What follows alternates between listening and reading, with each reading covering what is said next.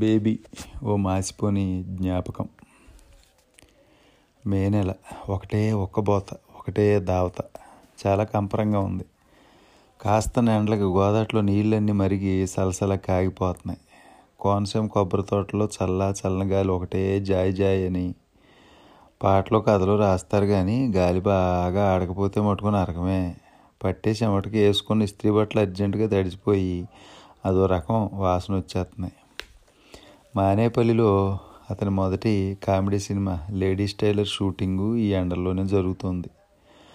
Almost కొత్త వాళ్ళు ఆ చెమటలతోనే కామెడీ చేస్తున్నారు. కొత్త రైటరు తనికల భరణ్ గారు బాగా రావాలని హైరాణ పడుతున్నాడు, కానీ వాళ్ళ దిగువ గోదావరి యాస మార్పులకు చాలా గాబరా పడిపోతున్నాడు. వాళ్ళ క్యాంపు రాజోల్లో. ఈ ఏరియా లొకేషన్ చూడడానికి వెళ్ళినప్పుడే పరిచయమైన మలికిపురం రాజుగారు అరగంటకే క్లోజ్ ఫ్రెండ్ అయిపోయారు. ఇప్పుడంటే పాపయ్య పంతులు గారి లాడ్జీ, ఏపీ టూరిజం వాళ్ళ గెస్ట్ హౌజులు అయ్యి ఉన్నాయి, కానీ ఆ రోజుల్లో ఈ ఫెసిలిటీలు లేవు. దాంతో రాజుగారే రాజేంద్ర ప్రసాద్కి, డాక్టర్ మల్లికార్జునరావు గారి ఇల్లు, అర్చన, వైవిజయ, దీప లాంటి వాళ్ళకి ఎండి డాక్టర్ గారి ఇంటి ఎదురిల్లు, అతనికేమో ఆంధ్ర బ్యాంక్ వీధిలో పల్ల డాక్టరు సుభాష్ గారి ఇల్లు ఇప్పించారు. పొదలాడ, సోంపల్లి, శివకోడు లాంటి ఊళ్ళల్లో కొబ్బరి తోటలు, పసుపు, తమలపాకు తోటలో షూటింగ్లు అంటే వెళ్ళ కాపుతోనో కౌలుదారితోనో మాట్లాడి ఒప్పించేవారు. మానేపల్లి గుడెనక చెరువులో నావలు వేయాలంటే రాత్రి పెదపట్నం రేవులోంచో మటన్ రేవులోంచో 4 నావలు జటారు ట్రాక్టర్ తొట్లో వేసుకొచ్చేవారు. ఓ రాత్రి వెంకటరత్నం వేషమేస్తున్న ప్రదీప్ శక్తి కడుపులో తేడా చేస్తే అర్జెంటుగా గేదెల రమేష్ డాక్టర్ గారిని నిద్రలేపి తీసుకొచ్చేశారు. ఇంకో రోజు హీరోయిన్ అర్చన తల్లి నల్ల సుశీల్ గారు అంతర్వేది వెళ్తానంటే కూడా ఉండి దర్శనం చేయించి వచ్చేటప్పుడు మలికిపురం అప్పారావు పలవ పెట్టించారు. ఇలా రాత్రి పగలు వాళ్ళతోటే ఉంటా, వాళ్ళ నుంచి ఏది ఆశించకుండా సిల్లో బొల్లోమంటా తిరుగుతున్న రాజుగారు అంటే వాళ్ళందరికీ రెస్పెక్ట్ తెగ పెరిగిపోతుంది. అప్పట్లో ఈ సెల్ ఫోన్లో అవి లేవు కాబట్టి అతను ఉంటున్న అడ్రస్కి అతని కథానాయిక ఉత్తరాలు రాస్తుంది. సింపి చదువుతున్న అతనికి చాలా గుర్తొస్తుంది తన గురించి. మంచుపల్లకి సినిమాతో 24వ ఏట డైరెక్టర్ అయిన అతనికి మంచుపల్లకి, సితార, అన్వేషణ, ప్రేమించు, పెళ్ళాడు, ఆలాపన తీసేసిన నాటికే పెళ్ళయ్యి ఓ పాప పుట్టడం కూడా జరిగిపోయింది. ఆ టైంలో వచ్చిన పాటే మానసవేణ, మధుగీతం, మన సంసారం, సంగీతం. సంసారం చేస్తున్న అతనికి ఒక అమ్మాయితో ఓ రకం ఇది మొదలైంది. రాత్రి అయ్యాక రాజుగారి హెల్ప్తో టెలిఫోన్ ఎక్స్చేంజ్కి వెళ్ళి ఆ అమ్మాయికి లైన్ కల్పించి మాట్లాడుతున్నాడు. నీ కంఠంలో ప్రాణం, నువ్వు నా గుండెల్లో గానం లాంటి మాటలు అంటున్నాడు. రాత్రులు ఆ మనిషి గురించే కలలు, మెలకువలు. ఎంతకీ నిద్ర పట్టకపోతే నిద్ర మాత్రలు. అయినా నిద్ర పట్టకపోతే తెల్లవారుజాము దాకా మెలకుగానే ఉండి తర్వాత రెడీ అయ్యి షూటింగ్ బయలుదేరుతున్నాడు. ప్రతి రాత్రిలాగే ఆ రాత్రి కూడా మలికిపురం రాజుగారితో పాటు దొరగారి తోటలో ఉన్న టెలిఫోన్ ఎక్స్చేంజ్కి వెళ్ళి వస్తుంటే అతను వరుస బాలకం చూసి బాగా పసికెట్టిన రాజుగారు ఇలా అడుగుతున్నానని ఏమనుకోవద్దు, మిమ్మల్ని ఒకటి అడగనండి అబ్బులు గారు అన్నాడు. అడగండి అన్నాడు. ఫ్రెండ్షిప్ కొద్దీ అడుగుతున్నాను, చెప్పండి. ఎందుకు డల్గా ఉన్నారు? ఇందాక ఎవరో లేడీస్తో అనుకుంటాను ఫోన్లో మాట్లాడేటప్పుడు ఏడ్చారు కూడాను అన్నాడు. అతనేం మాట్లాడలేదు. ఆ రాజుగారితో పాటు నడుస్తున్నాడు రాత్రిపూట. మగవాళ్ళం అసలు మనం అడ్డం ఏంటండి, ఫ్రెండ్షిప్ కొద్దీ అడుగుతున్నాను, అసలు ఏమైందండి తమరికి, నాకు చెప్పండి, తసది తేల్చి పారేస్తాను. గొడవైంది. కడాకరికి ఏం తేలింది? చాలా గొడవ చేసింది. ఈ జన్మకి ఫోన్ చేయొద్దు నాకు అంటే ఫోన్ పెట్టేసింది. ఇంకా చాలా రోజులు షూటింగ్ ఉంది, ఎలా తీస్తావనో ఏంటో భయంగా ఉంది అన్నాడు. అతనితో పాటు నడుస్తున్న మలికిపురం రాజుగారు అతను ఉంటున్న ఆ పల్ల డాక్టర్ గారి ఇంటికి వచ్చేదాకా ఏం మాట్లాడలేదు, కానీ ఆ తర్వాత మొదలెట్టాడు. సినిమా పాడవటం మీకు ఆ కుర్ర నిర్మాతలకి ఏమాత్రం మంచిది కాదు, ఏమంటారు అన్నాడు. అవునవును అన్నాడు. మళ్ళీ కాసేపు అయ్యాక మనసు బాగున్నప్పుడు ఏదో పక్కకు మళ్ళాలి మనం, ఏమంటారు అన్నాడు. ఏమో అన్నాడు. అవును, మీరు ఇప్పుడు పక్కకు మళ్ళాలి, మర్చిపోయాను, పేకాడతారా అన్నాడు. రాదు, పరం అసహ్యం అన్నాడు. మా వాళ్ళు చాలామంది ఇప్పుడు మీరు ఉన్నట్టే ఉంటే మందు కొడతారు, అప్పటికే తగ్గకపోతే మానేపల్లి వెళ్తారు, ఏంటి వెళ్దామా? అతనికి తన కథానాయకు గుర్తు రావడంతో మనసు అదోలాగా అయిపోయింది. రానన్నాడు. కొంచెం చిన్నంతరం పెద్దంతరం చూసి మాట్లాడాలి తమరు, మీకంటే పెద్దోని చెబుతున్నాను, తొలి ఇంద్రుబాబు అంటే ఇంకాసేపు బ్రెయిన్ వాష్ లాంటిది చేసి 2 గోల్డ్ నేగలు బీర్లు తెప్పించాడు. మందు పడదు, బలవంతం చేసి తాగిస్తే కక్కేస్తానన్నాడు. మరి ఏం పడతాయన్నాడు. ఇలాంటి పరిస్థితులు వచ్చినప్పుడు నిద్ర మాత్రం లేస్తాను అన్నాడు. ఇలా ఎద్దు కానీ పదని చెప్తాను అంటే అతను కారెక్కించి మానేపల్లి తీసుకొచ్చాడు. రోజు వాళ్ళు షూటింగ్ చేస్తున్న పడిపోయిన ఆ పాతింటి వెనకాల కళావంతులు వీధిలోకి తీసుకొచ్చాడు. కారు వరంగారింటికి కొన్ని ఇళ్ళ అవతల వైలెట్ కలర్ కొత్త డాబా దాడబోతుంటే ఆపి అతన్ని దిగమన్నారు రాజుగారు. చాలా బాగుంది గాలి. అక్కడ ఉన్న కొబ్బరి చెట్లే కాదు, చింత చెట్లు, శాంసన్ చెట్లు కూడా ఊగుతున్నాయి ఆ గాలికి. గాలి మరీ పెరగడంతో దూరంగా ఉన్న నిద్రగన్నేరు చెట్టు కొమ్మలు ఇరిగించినప్పుడు చక్కగా అనిపిస్తుంది. మధ్యాహ్నం షూటింగ్ అప్పుడు కుర్రోడు తొడగొరికేసిన పిచ్చి కొండమొచ్చు ఆ వాడపల్లి పెంకుటింటి మీద కుదురుగా కూర్చుని ఉంది. ఒక ఇంట్లోంచి బయటకు వచ్చిన ఓఎన్జీసీలో ఆఫీసర్ కార్యకి వెళ్ళిపోతున్నాడు. ఇంకో ఇంట్లో ఏదో గొడవ అవుతుంది. ఇంకో ఇంట్లోంచి మాటలు వినిపిస్తున్నాయి. వరంగారింటి తలుపులు వేసేసి ఉన్నాయి. డాబా లోపల నుంచి వచ్చిన రాజుగారు అతను చేయి పట్టుకుని తీసుకెళ్ళాడు. ముక్కు పొడిన రంగు మఖమల సోఫా సెట్ ఉంది హాల్లో. అది దాటాక కుడి పక్కన ఉన్న గది తలుపు తోసాడు. ముదురు నీలం రంగు సన్మైకి మంచం, దాని మీద ముదురు రంగువే బాంబే డైంగ్ దుప్పట్లో, టేబుల్ మీద పెద్ద సోనీ టేప్ రికార్డరు, పెద్ద టేబుల్ ల్యాంపు, సీపుగా మాసిన ఆకట్టుకునేలా ఉంది డెకరేషను. సీత్రూ సిలుగు చీర కట్టుకుని వచ్చిందో అమ్మాయి. ఇప్పుడంటే టేస్ట్ మరి తెలుపులోకి వచ్చాడు, కానీ అప్పట్లో నలుపు అంటే అతనికి ఇష్టం. పెద్ద పెద్ద కళ్ళన్నా పెద్ద పెద్ద బొట్లన్నా ఎర్ర ఇష్టం. అతనికి ఏమేమి ఇష్టమో అన్నీ ఆ అమ్మాయిలో కనిపిస్తున్నాయి. ఈ పిల్ల పేరు బేబీ అండే. రీసెంట్గా గుడిమూల సోరయ్య గారి మూడోడు కృష్ణతో కనిరేకమైంది దీనికి. వీళ్ళమ్మ అమృతం చేసిన కక్కుర్తి పనికి ఉన్న పలానా దీన్ని వదిలేసి వెళ్ళిపోయాడు కుర్రోడు హాయ్ అని ఆగాడు రాజుగారు. అతను ఆ బేబీనే చూస్తున్నాడు. జనం బాగా కమర్షియల్ అయిపోయారండి. ప్రతి వాళ్ళలోనూ సెల్ఫ్ బాగా పెరిగిపోయిందండి. ఒకప్పుడు వీళ్ళ క్యాస్ట్లో వీళ్ళమ్మ టైపు మనుషులు లేరండి. ఎవడు కనిరేకం చేశాడో బతుకంతా ఆడుతూనే ఉండిపోయేవారు వీళ్ళు. హాయ్ వీళ్ళమ్మ అంటం ఎందుకులేండి, లోకం అంతా అలాగే చచ్చింది. ఏమంటే నిజాయితీ ఎవరిలో ఉండి చచ్చిందని అలాగే అతని దగ్గరకు వచ్చి బండి బయటే ఉంటుంది, డ్రైవర్ సత్తిపండుగాడికి డబుల్ బేట ఇచ్చాను, నిబ్బు కొనుక్కు తాగి వీళ్ళింటి అరుగు మీద పడుకుంటానన్నాడు. అంతా అయ్యాక హ్యాపీగా వచ్చిండే, మరి దిగడతానండి హాయ్ అని వెళ్ళిపోయాడు రాజుగారు. కాసేపు అయ్యాక గది తలుపులేసిన బేబీ మంచం మీద కూర్చోండి అంటా వెళ్ళి ఫ్యాన్ స్పీడ్ పెంచొచ్చింది. సినిమా ఫీల్డ్లో జనం తర్వాత చేసే పనులు సెపరేట్గా ఉన్న ఆడాళ్ళ మట్టుకి అమ్మ అంటూ ఉంటారు.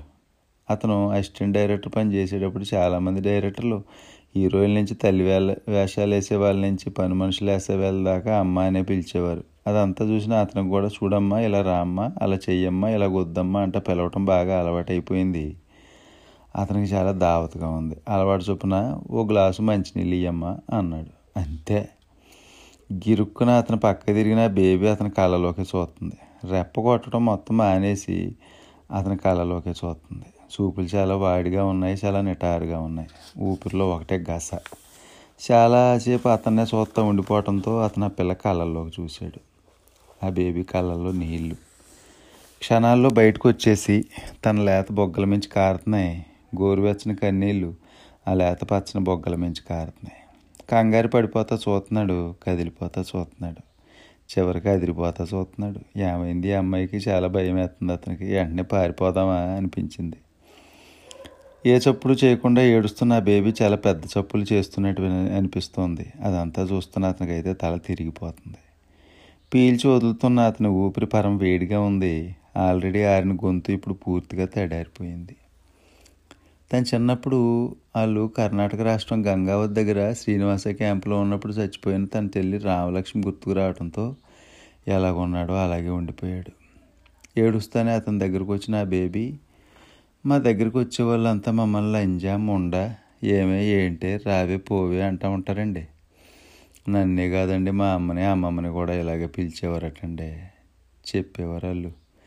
ఇలా అమ్మ అన్న మాట అంటాం ఇదే మొట్టమొదటిసారండి అంటే ఈసారి గట్టిగా సౌండ్ వచ్చేలా అరుతా గొక్క పట్టి ఏడ్చేస్తుంది. అదంతా చూస్తున్న అతనికి కపాల మోక్షం అయినట్టుంది. చాలాసేపు బ్యాంక్ అయిపోయాడు. మనసు అంతా ఏదేదోలాగా అయిపోయింది. బుర్రగిరగర తిరిగిపోయింది. అక్కడికి వచ్చి ఏదో తప్పు చేసినట్టు పాపం చేసినట్టు ఒకటే ఇదైపోయాడు. ఏడవడం అంటే పరమ అసహ్యం అయిన అతని లైఫ్లో మొట్టమొదటిసారి ఏడ్చేసాడు. చాలాసేపు సైలెంట్గా ఉండిపోయిన తర్వాత నీళ్ళట్రమ్మ మొహం కడుక్కుంటాను అన్నాడు. ఇతర చెంబుతో నీళ్ళట్టుకొచ్చింది బేబీ. అతను మొహం కడుక్కున్నాక తన భుజం మీద ఉన్న ఆరెంజ్ పండు రంగు లంగాన్ని తీసి అతనికి ఇస్తా, ఇది చలవ చేసిందే, ఏమనుకోకండి, గదిలో బొచ్చు రుమాలు పెట్టడం మర్చిపోయింది మా అమ్మ అంది. దాంతో మొహం తుడుచుకున్న అతనికి మనసు ఎలాగో అయిపోయింది. మళ్ళీ క్షణాలలోపు లక్ష ఆలోచన అతని బుర్రలో. ఆఖరిలో చెప్పాలంటే ఆడదాని మీద ఎన్నో రెట్లు గౌరవం పెరిగిపోయింది.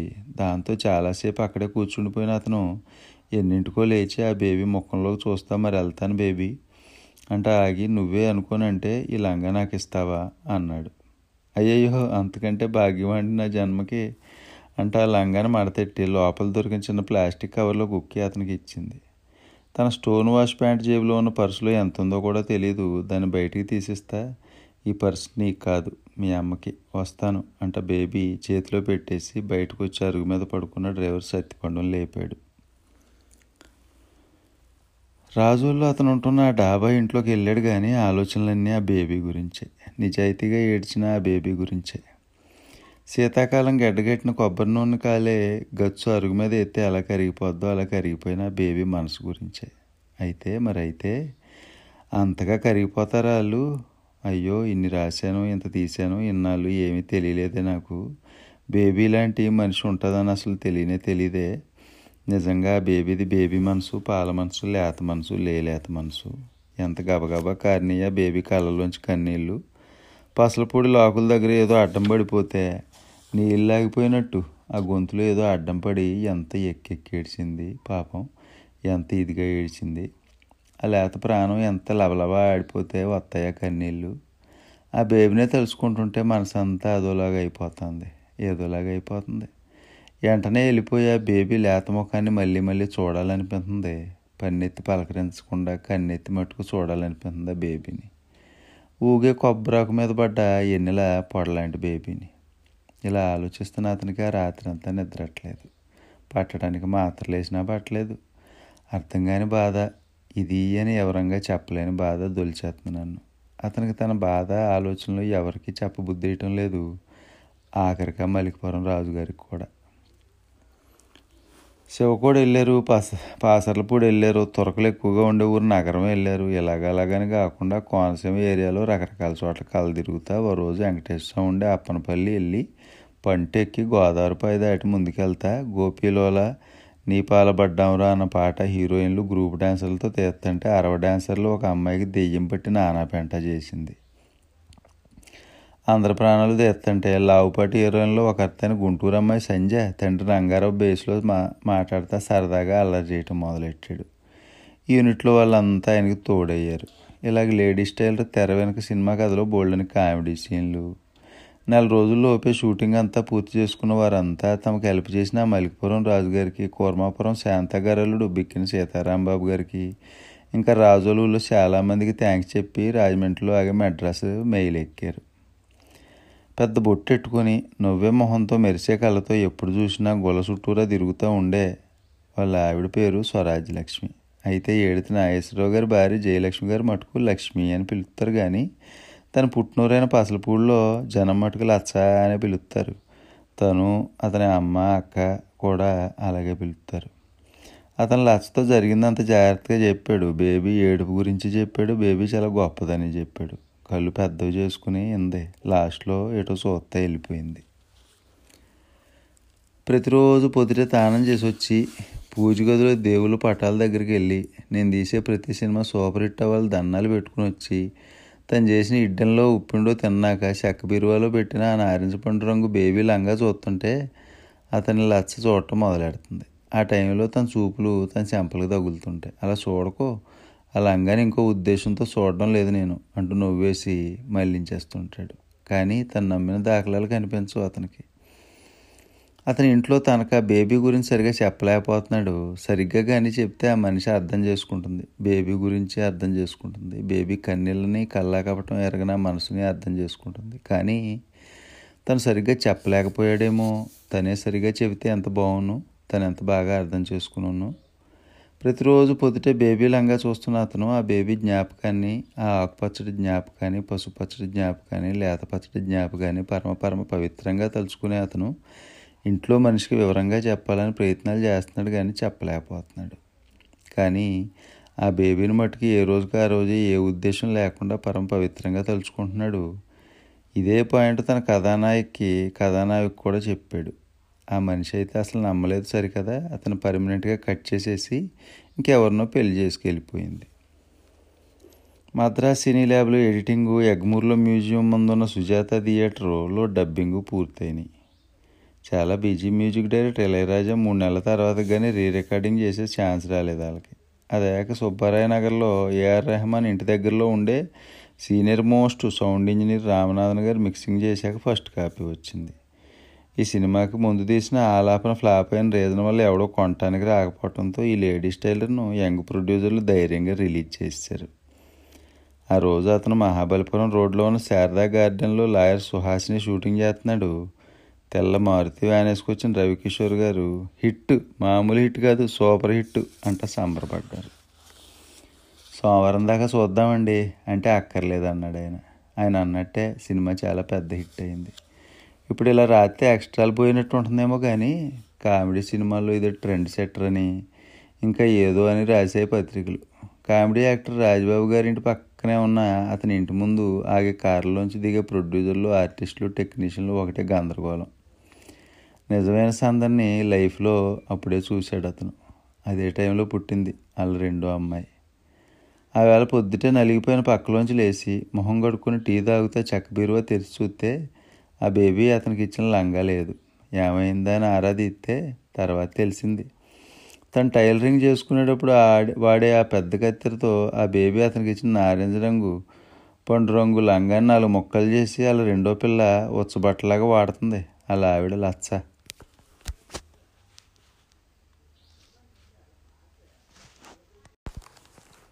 నాన్నగారు నమస్కారం.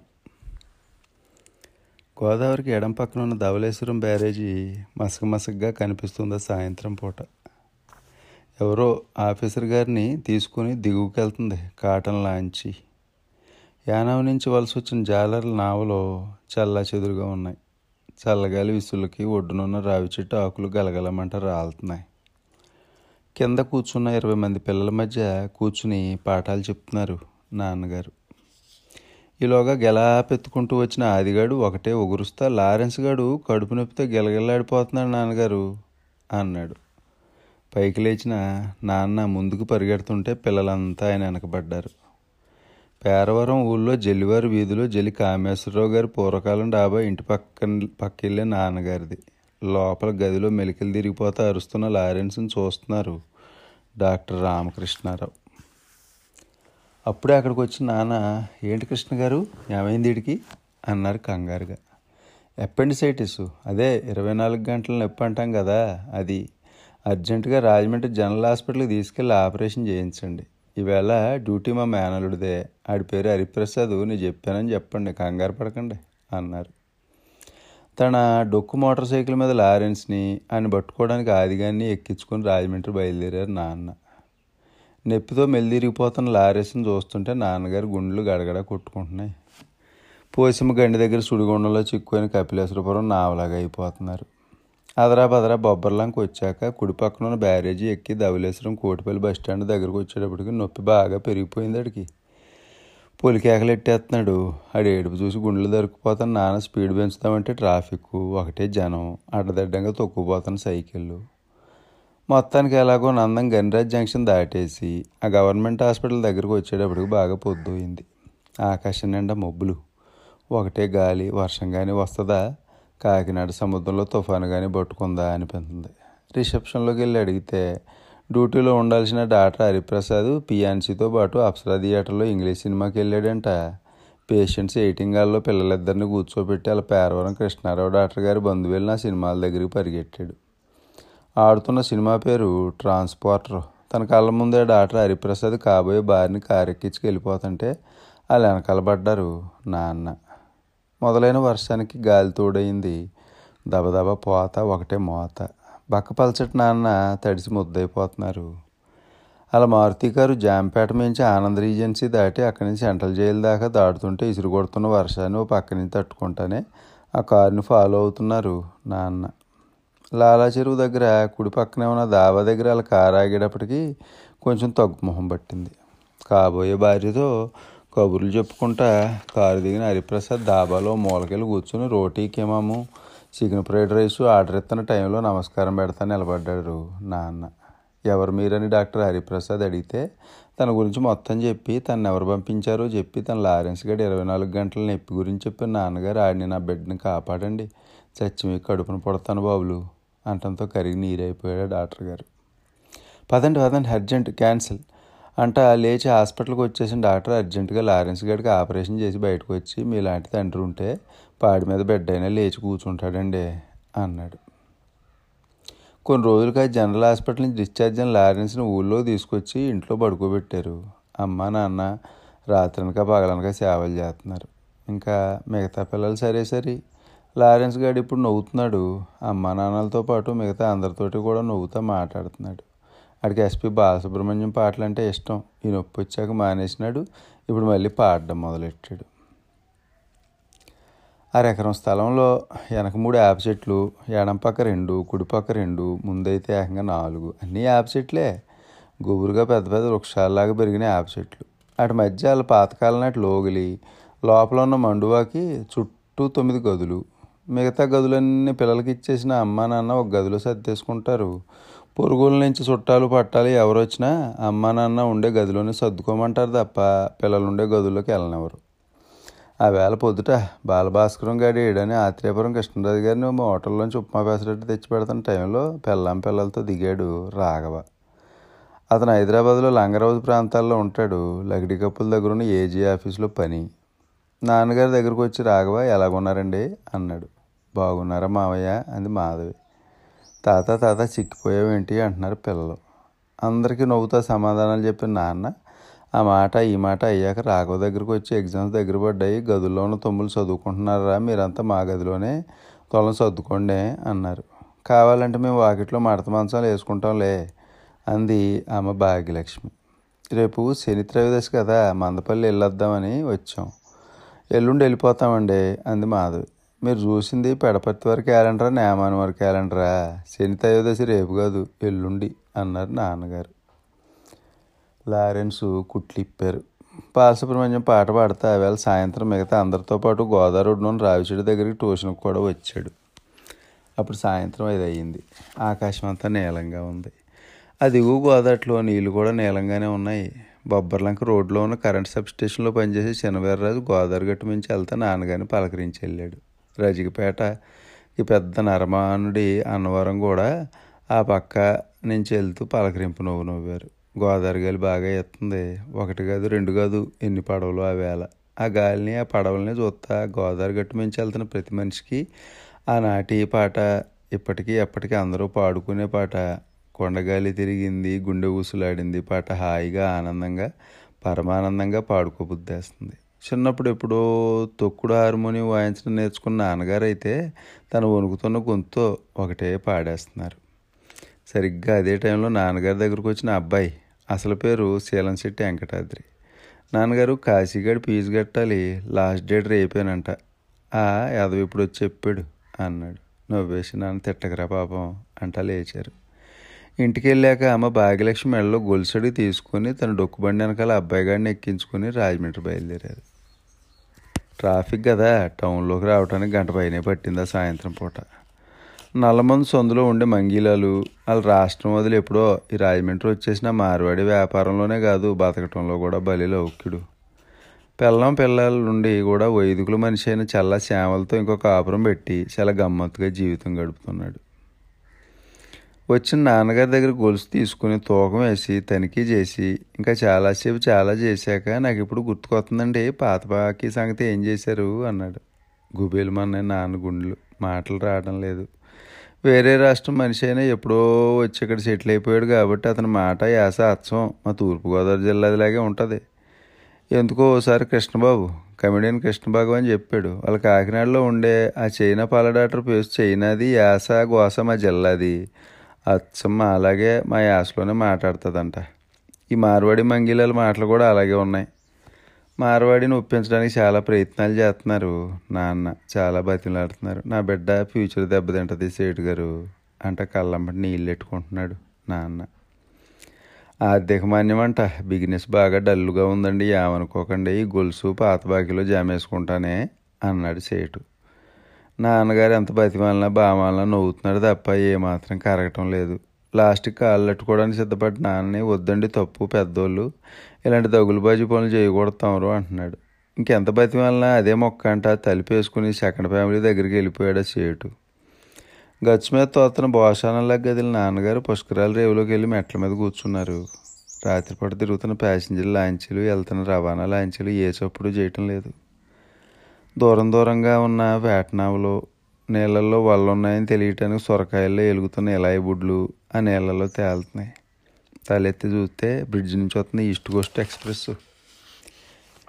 ఏం చేద్దాం, బిడ్డకి ఫీజు ఎలా కట్టాలి, ఆడి భవిష్యత్తు ఎలా కాపాడదామంట నరాలు దిగిపోయేలాగా ఆలోచిస్తున్న నాన్నగారికి వెనకడికి ఎప్పుడో గోడాలు లాంచి మూర్తిగారు చెప్పిన బలభద్రపురం రెడ్ల కుర్రోళ్ళు గుర్తుకొచ్చారు. వాళ్ళు ఉండేది ఆర్యాపురంలో. తన డొక్కుబండి స్టార్ట్ చేసుకు బయలుదేరారు నాన్న. కీర్తిశేషులు రామలింగయ్య గారిని, జమున గారిని పుట్టిల్లు సినిమాలో పరిచయం చేసిన ఆనాటి గొప్ప రంగస్థల కళాకారుడు గరికపాటి రాజారావు గారి వీధిలో ఉన్న నెమలపించం రంగుడాబా ఇంట్లో ఉంటున్నారా రెడ్లు. చీకట్లో తలుపు కొడితే తీశారు. ఎవరు కావాలంటే చెప్పారు నాన్న. నవ్వుతా నాన్నగారిని లోపలికి తీసుకెళ్ళిన సీను, అసలు పేరు పడాలి శ్రీనివాసరెడ్డి, మీ గురించి ఎప్పుడు చెప్తుంటారండి ఆ పాదం వెంకటరామమూర్తి గారు, మీరు అసలు కమర్షియల్ కాదంట కదండి. ఒకసారి ఏంటండి, చాలాసార్లు చెప్పారండి బాబు. వడ్డీది ఏముందిలేండి, నోటు మీద సంతకం కూడా వద్దండి, పట్టుకెళ్ళండి, ఎంత కావాలండి అంట నాన్నగారికి కావాల్సింది ఇచ్చి సాగనంపాడు సీను. విజయనగరంలో చీపురుపల్లి బస్ స్టాండ్ అవతలుండే ఈరలక్ష్మి డెలివరీకి వచ్చింది. 9 గదుల్లోకి కావాలంటే మేము చెట్ల మీద ఉంటాం, నువ్వు మా గదిలో ఉండమ్మా అంటూ మృదువుగా చెప్పారు నాన్నగారు. అక్షరాల ఆయన చెప్పినట్టు నడుచుకుని పురుడు పోసుకుని 3 నెలల తర్వాత సెంటిబెడతో పాటు రాజమండ్రిలో రైలు ఎక్కి వెళ్ళిపోయింది Eeralakshmi. Godavari institute of engineering and టెక్నాలజీలో చేర్చిన శ్రీయర్కి 6 జతలు కొత్త బట్టలు కావాలి. అయితే ఇప్పుడు ఎలాగా అంటూ తెగ ఆపసోపాలు పడిపోతున్నారు నాన్నగారు. అమ్మ భాగ్యలక్ష్మి కూడా ఏమీ అర్థం కావటం లేదు. ఇలాగ అవస్థలు పడుతున్న టైంలో అమెరికా నుంచి వచ్చిన సునయన పిల్లలతో పాటు ఇంట్లో దిగింది. ఆవిడ పిల్లల స్నానాలు పలహారాలు చేయనిచ్చాక, జట్లాగలు దేరనిచ్చాక శ్రీయర్ గురించి చెప్పి, డాలర్లు ఏమైనా ఇస్తావా, తిరిగి ఇచ్చేస్తాను తల్లి, సాయం ఏమైనా చేస్తావా అన్నారు నాన్న. అంతే గయ్యమంట ఆకాశమెత్తి లేచిందా సునైన. అమెరికాలో ఏదో కంప్యూటర్ చెలిగిస్తుందంట ఆవిడ, బీపీ వల్ల హైపర్ టెన్షన్ ఎక్కువయ్యి వాళ్ళ విజయనగరం యాస తెలుగులోనూ మంచి ఇంగ్లీష్లోనూ ఒకటే తిట్లు, తిట్లే తిట్లు. ఆపడానికి వెళ్ళబోతున్న భాగ్యలక్ష్మి వెనక్కి లాగిన నాన్న అంతా అన్నారు. అన్నీ భరించాక ఆ తర్వాత అన్నారు, ఉపకారం చేయటం చేతగాని మీరంతా ఎందుకు వస్తారమ్మా, ఎందుకు వస్తారు తల్లి అని. అంతే మళ్ళీ మొదలైంది గొడవ కాదు యుద్ధం. ఓ పక్క నుంచి జరిగే యుద్ధం. మా విజయనగరం వెళ్ళాల్సిందని, పిల్లలతో పాటు మా పుట్టింటికి వెళ్ళాల్సిందని ఆయన చెప్పారు కదా అని ఇక్కడ దిగాను, తప్పు అయిపోయింది, చాలా పెద్ద తప్పు అయిపోయింది, ఇలా చేయటం బుద్ధి తక్కువ వచ్చాను, చాలా తెలివైందని నా మొగుడు పొగుడుతూ ఉంటాడు, కానీ ఈ ట్రిప్లో తెలివి తక్కువ దానిలాగా వచ్చాను, రాని జన్మలో రాను, ఇంకెప్పుడు రాను, నాకు చుట్టాలు లేరు, పక్కా లేరు అని సిరాకైతే, నా బీపీ మరీ పెరిగితే ఇంకెవరు లేరు అని అరుతా అర్జెంటుగా రాయమండ్రి నుంచి అధికారి తెప్పించుకోవాలి విజయనగరం వెళ్ళిపోయిందా సునైన. ఆవిడ అలాగే వెళ్ళిపోతుంటే ఆ వీధిలో జనం నాన్నగారి దంపతులనే పొగిడారు. ఈ మనిషి ఎప్పుడు వచ్చినా ఇంతే అంటే ఆ జీన్ ప్యాంట్ సోనైనా ఆడిపోసుకున్నారు. అన్నీ చూసినా అంతా చూసినా నాన్న అమ్మ వాళ్ళు డొక్కు మోటార్ సైకిల్ స్టార్ట్ చేసుకుని రాజమండ్రి తాటితోపులో ఉన్న తుమ్మిడి రామ్కుమార్ గారి బట్టల కొట్టులోకి వెళ్ళి తన గురించి చెప్పి తనకు కావాల్సింది చెప్పేటప్పటికి ముందు కంగారు పడిపోయి తర్వాత కరిగిపోయిన రామ్కుమార్ గారు, అయ్యయ్యో మీ గురించి శాషామెట్ట మీద ఉండే మా కళావాణి ప్రసాదమూర్తి గారు చెప్తుంటారండి, అసలు ఎన్నిసార్లు చెప్పారో లెక్కలేదండి అన్నారు. పొంగిపోయిన నాన్నగారు దంపతులు మొత్తం చెప్పారు. ఏం చెప్పద్దు కానీ ఏం కావాలో చెప్పండి, ఏం గొడవలు కావాలో చింపించుకోండి అనేశారు రామ్కుమార్ గారు. పేరవరంలో ఉండవల్లివారి వీధిలో జనం, జల్లివారి వీధిలో జనం, లాకులేను దాసర్ల వీధి, ఇలా చాలా వీధుల్లో ఉండే జనాలంతా నాన్నగారు నాన్నగారు అనే పిలిచే ఈ స్కూల్ టీచర్ గారు అసలు పేరు పుణ్యమూర్తులు సీతారామారావు, భార్య పేరు భాగ్యలక్ష్మి. వాళ్ళ ఇంటికి వచ్చిన రాఘవ వాళ్ళ పెద్దబ్బాయి, మాధవి కోళ్ళలో పిల్లలు వాళ్ళ మనవలు, డెలివరీకి వచ్చిన ఈరలక్ష్మి వాళ్ళ చిన్న కూతురు, అమెరికా నుంచి పిల్లలతో వచ్చిన సునైన వాళ్ళ రెండో అబ్బాయి శ్రీధర్ భార్య, ఆ పిల్లలు మనవలు. ఇప్పుడు ఇంట్లో ఉంటున్న 20 మంది కూడా అనాథ పిల్లలు. ఫ్లాష్ బ్యాక్లోకి వెళ్తే నాన్నగారికి ఎప్పుడో 100 ఎకరాలు మాగానే ఉండేదంట. వాళ్ళంతా జమీందారులంట. కానీ నాన్న ఊహ తెలిసేటప్పటికీ ఆ మండువాలు వగిలి 2 ఎకరాల కొబ్బరి తోట మాత్రమే ఉన్నాయి. వాళ్ళ నాన్నారు చేసిన జల్సాలు దుబారాల వల్ల చదువుకోవడానికి కన కష్టాలు పడ్డాడు ఈయన. పుస్తకాలు కొనుక్కోవడానికి డబ్బులు లేవు. అదోలాగా చూసే జతకాల దగ్గర వాటిని తీసుకోవడానికి ఆ లెటకారాలు వాళ్ళలేక తెల్లారేలోగా తిరిగి ఇచ్చేసేవాడు. మచ్చుకు చెప్పుకోవాలంటే ఇలా చాలా కథలు ఉన్నాయి. అష్ట కష్టాలు కన కష్టాలు పడవచ్చు నేను నాన్న నాలాంటి కష్టాలు ఇంకెవరో పడకూడదని, పగోళ్ళు కూడా పడకూడదని పెద్దోళ్ళు మిగిలిచిపోయిన పెద్దింట్లో అనాథ పిల్లలను భోగేసి వాళ్ళకి తిండి బట్ట పెట్టి చదివించడం మొదలెట్టారు. ఇదే పేరవరంలో తనతో పాటు స్కూల్లో పనిచేస్తున్న భాగ్యలక్ష్మి కూడా స్కూల్ టీచరే. ఆవిడకి వచ్చే జీతంతో ఇల్లు నడుపుద్ది. ఊళ్ళ నుంచి చుట్టం చూపులకు వచ్చే తన పిల్లల్ని కోడల్ని సాకుద్ది. నాన్నగారి జీతం మటుకి అనాథ పిల్లల చదువులకి తిండికి ఖర్చు పెట్టేస్తుంటారు. పాతకాలం సినిమాల్లో రామనారెడ్డి అంత పొడుగ్గా ఉండే నాన్నగారికి 3 అంటే 3 పొందూరు కద్దరి జతల బట్టలు పనిబడి రాజమండ్రి వెళ్ళేప్పుడు డొక్కు మోటార్ సైకిల్ బయటికి తీస్తారు. ఇక ఊళ్ళో తిరిగేటప్పుడు మడగాడు ఊడిపోయిన డొక్కు హీరో సైకిల్ ఉంది, అది వేసుకు తిరుగుతుంటారు. ఓపిక లేనప్పుడు కుర్రోడు ఎవరైనా తొక్కుతుంటే వెనకాల కూర్చుంటారు. అయితే ఎక్కువ టైం మటుకు గోదావరి గట్టు మీద రావి చెట్టు కింద కూర్చుని పిల్లలకు పాఠాలు చెప్తూ వచ్చేపోయే పడవలని నావల్ని లాంఛల్ని చూస్తే గడిపేస్తుంటారు. అయితేనండి ఆయన గారు ఎప్పటిదాకా కొన్ని 100 మంది కుర్రోళ్ళకి ఫీజులు కట్టారు. కొంతమంది పిల్లలు లైబ్రరీలో పుస్తకాలు తీసుకుని ఇవ్వకపోతే వాళ్ళ సర్టిఫికెట్లు ఇవ్వడం ఆపేశారు. అప్పుడు నాన్నగారే అప్పో సొప్పో చేసి ఫైన్లు కట్టి ఆ సర్టిఫికెట్లు ఇప్పించారు. ఫెయిల్ అయిపోయిన కుర్రోళ్ళని పట్టుబట్టి చదివించి పాస్ చేయించిన సీళ్ళు బోల్డన్ని. అసలు ఈ పిల్లల కోసం నాన్నగారు పడ్డ కష్టాలు, పడ్డ అవమానాలు, అప్పులు అన్నీ ఇన్నినా ఎన్నని. ఈయన దగ్గర చదువుకుని వెళ్ళి ఇంజనీర్లు, డాక్టర్లు, ఐఏఎస్లు అయిన వాళ్ళు మీకు ఏమైనా సాయం చేయమంటారా నాన్నగారు అంటే, నాకేం వద్దురా, ఒకప్పుడు మీలాగే మన ఇంట్లో ఉంటున్న పిల్లలకి ఏమైనా చేయండి అంటారు. ఈ నాన్నగారు కథ ఆ మధ్య దాకా ఈనాడులో పనిచేసి ఈ మధ్య ప్రజారాజ్యం పార్టీలో చేరి కాకినాడ రూరల్ ఎమ్మెల్యే అయిన మిత్రుడు కన్నబాబు ద్వారా తెలిసింది నాకు. ఫ్రెండ్ అయిన డైరెక్టర్ ఎంకి పేరవారంలో మంగతాయారు టిఫిన్ సెంటర్ అనే సినిమా తీస్తున్నాను, దాంట్లో ఎల్లుండి మీ కృష్ణభగవాన్ కూడా చేస్తున్నాడు వస్తారా అని ఫోన్ చేస్తే సరే అంటూ హైదరాబాద్ నుంచి ఖమ్మం రూట్లో బయలుదేరి వెళ్ళాను పేరవరం. గోదావరి రావి చెట్టు కింద 25 మంది పిల్లల మధ్యలో కూర్చున్న నాన్నగారిని కలుసుకుని కాసేపు ఆ మాట ఈ మాట్లాడుతుంటే చాలా ఫ్రెండ్ అయిపోయాను. నాన్న చాలా క్లోజ్గా మాట్లాడేస్తుంటే, ఇంతమంది పిల్లలకి ఇన్ని సేవలు చేస్తున్నారు కదా, అసలు ఏమి ఆశపడి చేస్తున్నారు నాన్నగారండి అన్నాను. నా ప్రశ్నకి నవ్వుతా చూశారు నాన్న.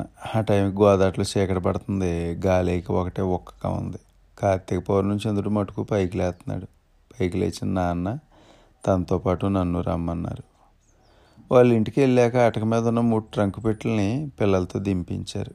దులిపి వాటి మూతలు తీస్తే ఉత్తరాలు అవన్నీ నాకు చూపిస్తా, ఇవన్నీ నా దగ్గర పెరిగి పెద్దయిన పిల్లలు నాకు రాసిన ఉత్తరాలమ్మా, వీటి కోసమేనమ్మా ఇవన్నీ చేస్తుంటా అన్నారు.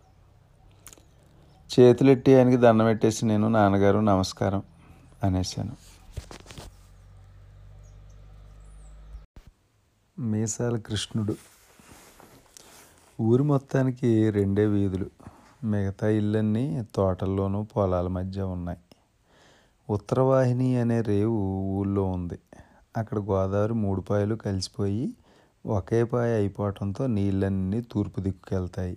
దాంతో పుణ్యదినాలప్పుడు చుట్టుపక్కల వాళ్ళ జనాలంతా ఈ ఊరు రేవులోకి వచ్చి స్నానాలు చేసి తడి బట్టలతో వెళ్తారు. ఇంకో గొప్ప విషయం, పుష్కరాలకి ఊరు చాలా ఫేమస్. టానే లంక, గురజాపు లంక, ఎరకల్ లంక అనే లంకలే ఊరి గోదావరి మధ్య ఉన్నాయి. అరటి, మొక్కజొన్న, ఆముదం, కాయగూరలో పండే ఆ లంకలన్నీ పచ్చగా మెరుస్తా చల్లచల్లటి గాలేస్తా భలే అందంగా ఉంటాయి. అయితే ఊరు రేవులో ఒకటే పడవ. ఊళ్ళోంచి లంకల్లోకి వెళ్ళే జనాలంతా ఈ పడవలోనే వెళ్ళి సందలడ్డాక తిరిగి వస్తూ ఉంటారు. ఆ మధ్య అమలాపురం నుంచి వచ్చిన అచ్చిరెడ్డి మంగారావు ఈ ఊరి మనిషి అయిన బాలయ్యతో చాలా అందమైన పేరు ఉండాల్సిన నీ ఊరికి గేదెల లంక అన్న పేరు ఎందుకు వచ్చిందో అన్నాడు. దానికి బాలయ్య, పూర్వం ఇక్కడ అంత డొంకలో తొప్పలో ఆవుల్ని గేదెల్ని మేతకి ఇక్కడే వదిలేసేవారు, దాంతో మా ఊరికి గేదెల లంక అని పేరెట్టేశారు ఎవరో అన్నాడు. మేసాల కృష్ణుడు అని మాకు దూరంగా ఉండే తెనాలి ప్రాంతాల్లో ఉండే బెల్లంకొండ సుబ్బారావు గారిని పిలిచేవారట. ఇప్పుడు గేదెల లంకలో ఉండే కొప్పిశెట్టి తమ్మిరాజుని పిలుస్తున్నారు. చాలా నైస్గా మీసాలను పెంచి రకరకాల నిమ్మ నూనెలు అవి రాసి అందంగా అటు సొత్తలను మెలిదిప్పి కృష్ణుడాసం వేసుకొని స్టేజ్ ఎక్కే తమ్మిరాజుని తెగ మెచ్చుకుంటారు ఈ ఊరి జనం. వేషం అంత బాగా చేస్తాడు. షణ్ముఖి ఆంజనేయరాజు గారిలాగా పాడతాడు. కుడికాలు కొంచెం సొట్ట అయితే దాన్ని భలేగా మేనేజ్ చేస్తాడు. నాటకాలు లేని సీజన్లో పడవెక్కి లంకల్లో కూలి పనికి వెళ్ళిపోయి కూలోళ్ళతో కూలోళ్ళలో కలిసిపోతాడు. ఆ కూలోళ్ళ కంటే ఎక్కువ రెట్లు పనిచేసి వస్తాడు. ఆ మనిషి మొహంలో నవ్వు తప్ప మరేటి కనపడదు. నవ్వే తన కళ్ళల్లో జనాలను చూసి ఆ మనిషిలో ప్రేమ తప్ప మరేం కనపడదు. ఆ మధ్య ఎప్పుడో దేవీ నవరాత్రుల ప్రోగ్రామ్స్కి రాత్రి పగలనక ఊళ్ళు తిరుగుతున్న టైంలో పాస్టర్లు ఎవరో వాళ్ళ ఇంటికి వచ్చి ప్రభువుని నమ్ముకోండి అంతా గొప్పే జరుగుద్ది అని మీకు అనేతలకి ఆ ఆదివారం చర్చికి వెళ్ళి ఆ మతంలోకి మారిపోయిన ఆ ఆవిడ సూర్యవతి నవరాత్రులు అయ్యాక ఇంటికి వచ్చిన మొగుడికి చెప్పింది. మాంసం ఆగాకరకాయ కూర వేసుకుని అన్నం తింటాయన్న మేసాల కృష్ణుడు ఏమాత్రం ఇదవకుండా దేవుడు ఉన్నాడే, ఆయన ఈశ్వరులో ఉండొచ్చు, సాయిబుల్లో ఉండొచ్చు, ప్రభువులో ఉండొచ్చు, మొత్తానికి ఉన్నాడు, సర్లే అందరికీ మొక్కుతాను, నువ్వు నమ్మిన ప్రభువుకి నీతో పాటు మొక్కుతాను అన్నాడు. అంటమే కాదు ఆ మాట నిలబెట్టుకుంటా ప్రతి ఆదివారం పిల్లలతో పాటు మాదిగపేటలోని చర్చికి వెళ్ళొస్తున్నాడు. ఊళ్ళో ఆర్ఎంపీ డాక్టర్లైన షేక్ అలీబాబా, షేక్ అబ్దుల్లా అనే సోదరుల ఇళ్ళకి నమాజ్కి వెళ్ళొస్తున్నాడు. విష్ణాలయం శివాలయాల్లోకి వెళ్ళి దండాలు ఎట్టుకొచ్చినేస్తున్నాడు. అందుకే ఈయన చేసి వస్తున్న ఈయన మతాలని మనుషుల్ని నవ్వుతా ఇష్టపడుతున్న మేసాల కృష్ణుడు అంటే తెగ ఇష్టం ఆ గేదెళ్ళకి జనాలకి. ఆ ఇష్టం ఆ ఊరి జనాలతో పాటు ఆ ముమ్మడివరం మండలం ఊళ్ళల్లో ఉన్న తక్కిన జనాలకు కూడా పాకిపోవటంతో అందరికీ కూడా చాలా ఇష్టమైన మనిషి అయిపోయాడు మేసాల కృష్ణుడు. భార్య సూర్యవతి మతం మార్చింది కాబట్టి పుట్టిన బిడ్డకి సత్యబాబు అని పేరెట్టబోయి జార్జ్ బాబు అని పేరెట్టాల్సి వచ్చింది. జార్జ్ బాబుని ఆనాటి జార్జ్ దొరలాగా పెంచుకుంటున్నారు, అల్లాటాపాగా కాకుండా అతరబత్తంగా పెంచుకుంటున్నారు. జార్జ్ బాబుకు రోజు కాసి వడగట్టిన గోదావరి నీళ్ళతోటే తాను చందలడితే గోదావరికి తీసుకెళ్ళి తిప్పుతా ఆ గోదావరి గాలిని ఆ సంటోడు బీల్చేలా చేయటం, ఆ గోదావరి పచ్చగడ్డి మధ్యలోనే ఆయన ఆడించి పాడించి లాలించడం, పడవెక్కించుకుని లంకల్లోకి తీసుకెళ్ళి పచ్చడి తోటల మధ్య పరిగెట్టించడం. ఆ తల్లి గోదావరి గాలి, ఆ చెల్లి గోదావరి గాలి, ఆ పిల్ల గోదావరి గాలి, ఆ సంటోడితో పాటు ఇల్లు పీల్చి ఆయుష్ పెంచుకోవడం చేస్తున్నారు. జార్జ్ బాబుకి స్కూల్లో చేర్చే వయసు వచ్చింది. అవేళ కొత్త బట్టలు కుట్టించి తొడిగి కొన్న పలక కనిక పుల్ల చేతికిచ్చి భుజం ఎక్కించుకొని స్కూల్కి తీసుకెళ్ళి జాయిన్ చేసి వచ్చాడు మేసాల కృష్ణుడు. 2 రోజులు అయినాయో లేవో ఆ వేళ మధ్యాహ్నం జార్జిబాబు మాస్టర్ కొట్టారంటే ఏడుతా ఇంటికి వచ్చాడు. ఆ ఒంటి మీద దద్దులు చూసి ఒకటే కంగారు పడిపోతా పెద్ద పెద్ద అడుగులు వేస్తా స్కూల్కి వెళ్ళిన మేసాల కృష్ణుడు జార్జిబాబుని కొట్టిన శరభై మాస్టర్ దగ్గరకు వచ్చి, మా జార్జిబాబు గారు ఇంట్లో అల్లరి చేస్తున్నాడు, స్కూల్లో వదిలేము బాబాబు, వాడు చదువుకోకపోయినా పర్లేదు కానీ ఆయన కొట్టకండి మాస్టర్ గారు, మీకు మరీ కొట్టాలనిపిస్తే సాయంత్రం అని తీసుకెళ్ళటానికి వచ్చినప్పుడు నన్ను కొట్టండి బాబులు అంటూ బతిమలాడుతుంటే తెగ కంగారు పడిపోయిన శరభయ్య మాస్టారు మేసాల కృష్ణుడు జాలిపడేలాగా మాట్లాడుతుంటే కరిగి నీరైపోయాడు. నాటకాల కాలం వెళ్ళిపోతుంది. అయినా గేదెళ్ళం కూర్జనం, చుట్టుపక్కల ఊళ్ళ జనం దేవీ నవరాత్రులకి, గణపతి నవరాత్రులకి మేసాల కృష్ణుడితో నాటకాలు వేయించడం మానటం లేదు. జార్జిబాబు పెరుగుతున్నాడు. పౌరాణిక నాటకాలు ఏంటి, చిల్లరకొట్టు చుట్టమ్మ, పూల రంగడు లాంటి సోషల్ నాటకాలు కూడా పోయి రికార్డింగ్ డ్యాన్సులు వచ్చినాయి. మేసాల కృష్ణుడు చూస్తుంటే పెద్దోడు అవుతున్నాడు. అయినా ఊరోళ్ళు అతనితో నాటకాలు వేయించడం మానటం లేదు. జార్జిబాబు పెద్దోడు అవుతున్నాడు. ఇప్పుడు రికార్డింగ్ డ్యాన్సులు కూడా పోయి 16mm సినిమాలు వచ్చినాయి. అయినా కాలనాటి పెద్దోళ్ళే కాదు, ఈ కాలంలో చిన్నోళ్ళు కూడా మేసాల కృష్ణుడితో ఏకపాత్రాభినయాలు చేస్తున్నారు. జార్జిబాబు కాలేజీకి వెళ్తున్నాడు. ఇప్పుడు ఆ వీధి సినిమాలు కూడా పోయి టీవీలు వచ్చినాయి. ప్రతి ఇంట్లోకి వచ్చేసిన టీవీలో సీరియల్ మీద సీరియళ్ళు. ఏం వచ్చి వెళ్తున్నా ఊరి జనాలకి మేసాల కృష్ణుడి మీద ఇష్టం గౌరవం పోవటం లేదు. ఆ మనిషి ఏనాడు ఎవరిని ఏది నోరు తెరిచి అడగలేదు, ఎవరి దగ్గర అప్పు చేసి ఎగ్గొట్టలేదు, ఇది కావాలంటే ఇబ్బంది పెట్టలేదు. అలాంటి ముసలి కృష్ణుడికి ఎప్పటికీ సాయపడాలి, ఏదోటి చేసి పెట్టాలనుకుని గేదెళ్ళక ఊరి జనాలు ఎప్పటికీ గణపతి నవరాత్రులు, దేవి నవరాత్రులు పందెల్లో అతను ప్రోగ్రామ్స్ పెట్టిస్తానే ఉన్నారు. ఆ జనాలకి తన మీద ఉన్న గౌరవానికి చేతులు ఎత్తి, ఆ విశ్వాసం ఎప్పటికీ నేను కాపాడుకునేలాగా చేయి దేవుడా, సచ్చేదాకా నేను నీతిగా బతికేలా చూడు దేవుడా అంట దండాలు ఎట్టుకుంటున్నాడు మేసాల కృష్ణుడు. జాజిబాబుకి స్కూల్ టీచర్ ఉద్యోగం వస్తే వద్దన్న తల్లి సూర్యావతి అతనితో వాళ్ళ ఇంటి అవతల ఉన్న ఖాళీ స్థలం అద్దెకి తీసుకోమని టెంపరీగా వంటింటి గోడలతో చర్చి లేపించి ప్రభు ప్రార్థనా మందిరం అన్న బోర్డు రాయించి పెట్టి కొడుకు పాస్టర్ని చేసింది. చూస్తా కూడా ఏం మాట్లాడలేదు మేసాల కృష్ణుడు. గోదావరిలో పడవలు వెళ్తా వస్తూ ఉన్నాయి. లంకల్లో పండిన బంగారం లాంటి పంటలు పడవల ద్వారా ఒడ్డుకు చేరుతున్నాయి. వర్షాలు కురిసి సాగుతున్నాయి. ఎండలు మండి వెళ్తున్నాయి. అమావాస్య రోజులు వెళ్ళి ఎన్నెల రోజులు తర్వాత వెళ్ళాక మళ్ళీ అమావాస్య రోజులు వస్తున్నాయి. ఫాస్టర్ అయిన బ్రదర్ జార్జిబాబు పశ్చిమ గోదావరి జిల్లా బంగారంపేట సంబంధం వస్తే వెళ్ళి చూశారు. పిల్ల పేరు ప్రేమిల, బాగుంది. వాళ్ళు జార్జిబాబు కంటే అందంగా ఉంది. మంచి ముహూర్తం చూసి 5,000 వినాయకుడి గుళ్ళో పెళ్లి చేశారు. ఆ వేళ దశమి సోమవారం సూర్యోదయం ఉదయం 5:46 సూర్యాస్తమయం సాయంత్రం 6:18 వర్జం రాత్రి 8:20 నుంచి 10:02 దాకా, రాహుకాలం పొద్దుట 7:20 నుంచి 8:54 దాకా, మంచికాలం ఉదయం 6 నుంచి 7:10 మధ్యలో. సరిగ్గా ఆ టైంలో చిన్నకారు కట్టించుకొచ్చిన ప్రేమేల మేసాల కృష్ణుడు గారింట్లోకి అడిగెట్టింది. ముసలి అత్తామామల కాళ్ళకి దన్నాలు ఎట్టాక మధ్యాహ్నం భోజనాలు అయ్యాక ఇల్లంతా తిరిగి చూసింది. కొండలో మండలో తప్ప ఖరీదైన సామాను ఒకటి కనిపించలేదు. ఇంటి నాంచే ఉన్న మొగుడు నడిపే చర్చిలోకి వెళ్ళి చూస్తే అదో రెల్లిగడ్డి సావిడి. మర్నాడు గోదావరిలో తానాలకి వెళ్ళి ఇంటికి వచ్చేలోపు తన్ని చూసి మాట్లాడి తన వెనకాల మాట్లాడకున్న జనాలని చాలా పసిగట్టింది. అంతా మేషాల కృష్ణుని పిలిచే కొప్పిశెట్టి తమ్మిరాజు అనే తన మామగారికి గేదెలంక ఊళ్ళోనే కాదు, అటు ఎదురులంక నుంచి ఇటు పక్కన ఉన్న అమలాపురం దాకా చాలా గొప్ప పేరు పలుకుబడి ఉన్నాయి. అయితే ఈ ముసలోడ పలుకుబడిని ఎప్పుడూ ఉపయోగించుకోలేదు, ఆ పేరుతో సొమ్ము చేసుకోలేదు, చాలా నీతి నిజాయితీగా బతుకుతూ వస్తున్నాడు. వాళ్ళు చాలా గారంగా పెంచుకున్న కొడుకు ఇప్పుడు తన భర్త జార్జిబాబుని ఏ పక్క దోవలో తొక్కనివ్వటం లేదు అనుకుంది. ఆవేళ అమావాస్య, ఒకటే చీకటే. వాకిట్లో మంచం వేసుకు పడుకున్న ప్రేమలకు గాలాడికి ఒకటే సిరాకు పడిపోతుంది. రెండు ఈదులున్న ఊళ్ళో సడీసప్పుడు లేదు. ఆ నవార మంచం మీద దొల్లుతున్న ప్రేమేల తెగ ఆలోచిస్తుంది, రేపు నాకు పిల్లలు ఉడతారు, వాళ్ళు నా అత్తమామలాగా నా మెరిమిట్లాగా ఏమీ లేకుండా భేద బతుకులు బతకాలా, అలా బతకడం తప్పు కాదు, మరి ఎలా బతకడం రైటు? ఒకటి కాదు, రెండు కాదు, 100,000 ఆలోచనలు వస్తున్నాయి ప్రేమలకి. అయితే మరి ఏం చేయాలన్నా ఏదో అవకాశం రావాలి, ఓ రోజు రావాలి, చూద్దాం అనుకుంటా దొర్లుతూ ఉంది అటు ఇటు.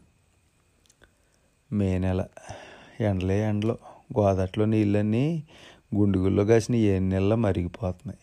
గాలి అనేది అసలు ఆడడం మానేసింది. దాంతో ఒకటే ఒక్క చెమట్లు కోనసీమ చల్లదనం అంతా మాట్లాడే జనం ఇప్పుడు పక్క వస్తే జనంలో మాట్లాడరు. అలా ఉంది వాతావరణం. ఓ రోజు కాదు, రెండు రోజులు కాదు, నెల అంతా ఇలాగే ఉంది. ఇలాంటి కాలంలో ఆ లచ్చివారం మధ్యాహ్నం ఆకాశం అంతా పిచ్చోడి ప్రవర్తనలాగా అయిపోయింది. మూసుకుపోతా అటు ఇటు కదులుతున్న మబ్బులు ముదురు గచ్చకాయ రంగు మబ్బులు, కారు నలుపులో కొంచెం పాలు కలిపిన రంగు మబ్బులు, కన్నెపిల్ల కంటి రెప్పల్లాంటి కొబ్బరాకులు తెగ కదులుతున్నాయి, తెగ ఆడుతున్నాయి. ఒకటే గాళ్ళు, చలిగాళ్ళు, సుడిగాళ్ళు. దీపాలయాలు ఎప్పుడైందో తెలదు కానీ అప్పుడే చీకటి పడిపోయింది. ఆ తర్వాత కురవటం మొదలెట్టిన వర్షం వరుసగా 3 రోజుల పాటు కురుతూనే ఉంది. ఊళ్ళో ఎక్కడ కరెంట్ లేదు, సడీసప్పుడు లేదు. ఎందుకు కోపం వచ్చిందో ఆ తల్లి గోదావరికి. ఒకటే పొంగు. అలా పొంగుతో ఊళ్ళోకి వచ్చేసి కనబడ్డ ప్రతి మనిషిని తిడతా వెనక్కి వెళ్ళేసరికి 3 రోజులు ఎట్టింది. మేసాల కృష్ణుడికి సుస్థి చేసింది. ఒకటే చలి, జ్వరం. ఎన్ని దుప్పట్లు కప్పినా ఆగటం లేదు. గజగజ వణికిపోతున్నాడు, కదిలిపోతున్నాడు, వంకరలు తిరిగిపోతున్నాడు. అది చూసిన ముసలి భార్య సూర్యావతి, ఈ మనిషికి ఇలాగ ఎప్పుడు అవ్వలేదండి, నాకేటో భయంగా ఉంది అంట తనలో తనే ఏడుతుంది. నమ్ముకున్న ప్రభుని ప్రార్థించుకుంటా కొడుకుని పిలిచి పేరు చేయమంటుంది. ఎన్ని ప్రార్థనలు చేసినా, ఎన్ని ప్రేయర్లు చేసినా, నూనెలు రాసి మందనాలు చేసినా ఒళ్ళంతా కాలిపోతుంది. పొయ్యి మీద బోర్లించిన పూతరేకుల కుండలా ఒకటే కాలిపోతుంది. మరునాడు పొద్దుటి కోమాలోకి వెళ్ళిపోయాడు ఆ మనిషి. రాజమండ్రి జనరల్ హాస్పిటల్కి తీసుకెళ్లారు. అక్కడ 10 రోజుల పాటు ఉన్న మేసాల కృష్ణుడు బాగా వాడిపోయాడు. మనిషి మొత్తం ముడుచుకుపోయాడు, మాట మారిపోయింది, ప్రాణాలు కళ్ళల్లో ఉన్నాయి. శంకర్ సూర్యప్రకాశ్రావు గారి ఇంటికి వెళ్తే బ్రదర్ జార్జిబాబుని చూసి, ఏంటి ఇలా వచ్చారు పాస్టర్ గారు అన్నాడు. అలా అబ్బాయి చక్రం, మా నాన్న మేసాల కృష్ణుడికి క్యాన్సరు, ఇంకెక్కువ కాలం బతకరు, ఆ మొక్క చెబుదామని వచ్చాను అన్నాడు. ఒకటే కంగారు పడిపోయిన చక్రం, అయ్యో నాన్న చూస్తే అమలాపురం అవతల కందికొప్పకి వెళ్ళారు అన్నాడు. పర్లేదు వచ్చాక చెప్పండి అంటే కుదురు సాయిబాబు గారింటికి బయలుదేరాడు జార్జ్ బాబు. కుంచినపల్లి రామలక్ష్మి గారింటికి వచ్చిన ప్రేమీల కర్రలేని నెట్టుకుంటా మా మామగారికి క్యాన్సర్ అండి అంది. ఇన్న ఇంట్లో ఆడవాళ్ళు అంతా బోర్మన్నారు. ఒకసారి ఆ ఏడుపులు విన్న చుట్టుపక్కల ఇళ్ళలో ఆడవాళ్ళు అంతా వచ్చేసారు. మేసాల కృష్ణుడికి క్యాన్సర్ అని తెలిసి ఒకటి ఆడడం మొదలెట్టారు. సాయంత్రానికి ఊరి జనాలతో పాటు తోటలోనూ లంకల్లోనూ కాపురాలు ఉంటున్న వాళ్ళ కూడా తెలిసిపోయింది. మేసాల కృష్ణుని పరామర్శించడానికి మందలాగా వచ్చేస్తున్నారు. నీరసంగా మంచం మీద పడుకుని కృష్ణునితో భగవంతుడు ఎంత అన్యాయం చేశాడు నీకంట ఒకటే శోకాపంలో. ఏమాత్రం అర్థం కాని కృష్ణుడు ఒకటే కంగారు పడతా నీరసంగా నడుచుకుంటా మధ్యలో పడతా ఏమాత్రం అర్థం కాని కృష్ణుడు ఒకటే కంగారు పడతా నీరసంగా నడుచుకుంటా మధ్యలో పడతా లేకపోతే లోపలను కొడుకు కోడల దగ్గరకు వచ్చి అదేంటి జనాలు అలాగ మాట్లాడుతున్నారు, నాకు క్యాన్సర్ ఏంటి, జనరల్ హాస్పిటల్లో నన్ను చూసిన డాక్టర్ శర్మ గారు అలాగేం మాట్లాడలేదే అన్నాడు. కొడుకు కోడలు మాట్లాడలేదు. మాట్లాడరేంటి మిమ్మల్నే మాట్లాడడం లేదు వాళ్ళు, ఎంత కుదిపినా ఏం మాట్లాడడం లేదు వాళ్ళు, మిమ్మల్నేనల్లా అంటే అరుస్తూ ఉంటే ఆ మేసాల కృష్ణుడు వెనక్కి చేరింది భార్య సూర్యవతి. అడగ్గా ఎప్పటికో నోరిప్పిన ప్రమీల ఎవరెవరికి వచ్చి ఎంత వాదార్చినా మీరేమి ఎదురు మాట్లాడకండి, వాళ్ళు ఇచ్చింది తీసుకొని తర్వాత మాకు ఇవ్వండి అంది. పెద్ద పండగ ముందు రోజు భోగి మంటలాగా బాగా మండిపోయిన మేసాల కృష్ణుడు ఇంతకాలం తను ఎంత నీతి నిజాయితీగా బతికాడో, ఎవరిది ఏ గాని కోసం ఆశపడకుండా ఎంత నిజాయితీగా బతికాడో అరుత్తా ఏడుత్తా చెప్పాడు. అందుకే మీ అబ్బాయికి చెప్పిచ్చారు, అంతేకాకుండా ఆ మనిషిని కూడా మీలాగా తయారు చేశారు అంది ప్రేమీల. ఏంటి అనుకుంటా కొడుకు దగ్గరికి వెళ్తే కరెక్టే కదా అన్నట్టు చూశాడు కొడుకు జార్జ్ బాబు.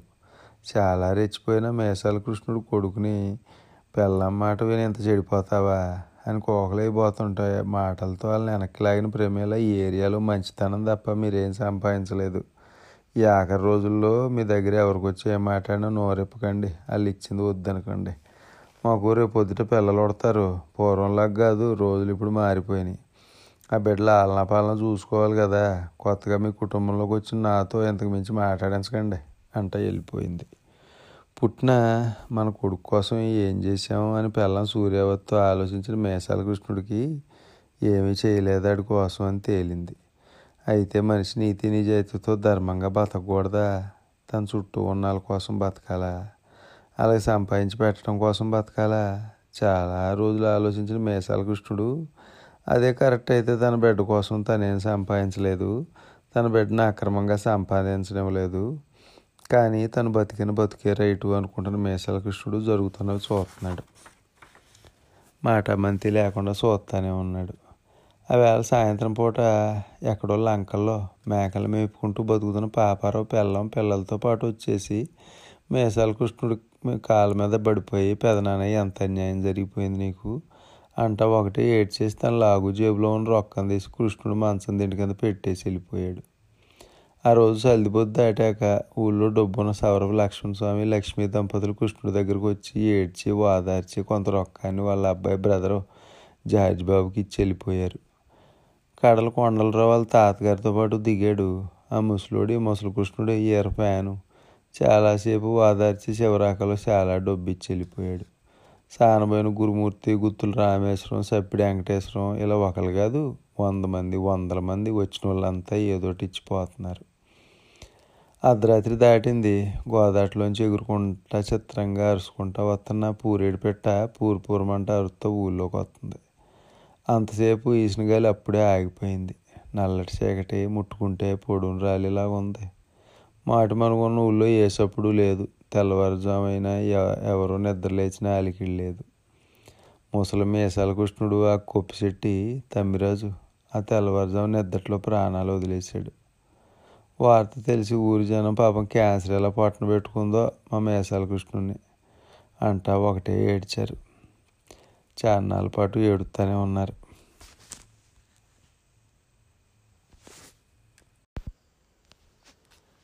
సత్యభామ ఎవరు అనుకుంటున్నారు? మంచం మీద వెళ్ళకెళ్ళ పడుకున్న రుక్మిణి ఒంటి మీద నూలు పోగులేదు. మిడిగుడ్లు వేసుకున్న కృష్ణమూర్తి బట్టలేనా రుక్మిణినే చూస్తున్నాడు. పెద్ద పెద్ద కళ్ళు ఉన్న రుక్మిణి అరికాలు గులాబీ పూల రంగులో ఉన్నాయి. శరీరం రంగు బంగారం కరిగించి పోసినట్టుంది. కృష్ణమూర్తిని చూస్తా నవ్వుతున్న రుక్మిణి, రా నా దగ్గరికి రా, నన్ను కౌగులించుకో, హాయిగా ముద్దెట్టుకో అన్నట్లు చేతులు చాపుతుంది. ఏ చప్పుడు చేయకుండా ఆ రుక్మిణి పడుకున్న మంచం దగ్గరికి వెళ్ళి ఆ లేత బొగ్గల మీద ముద్దెట్టుకున్నాడు. ఆ వేళకి ఆ పిల్ల వయసు 6 ఏళ్ళు 7 నెలలు వచ్చింది. కంసాలి బ్రహ్మానందం సిగ్గుబిల్ల తెస్తే దానికి పసుపు మొలతాడు గుచ్చిన వేణమ్మ కృష్ణమూర్తి గచ్చు మీద ఆడిస్తున్న రుక్మిణి మొలకి కడుతుంది.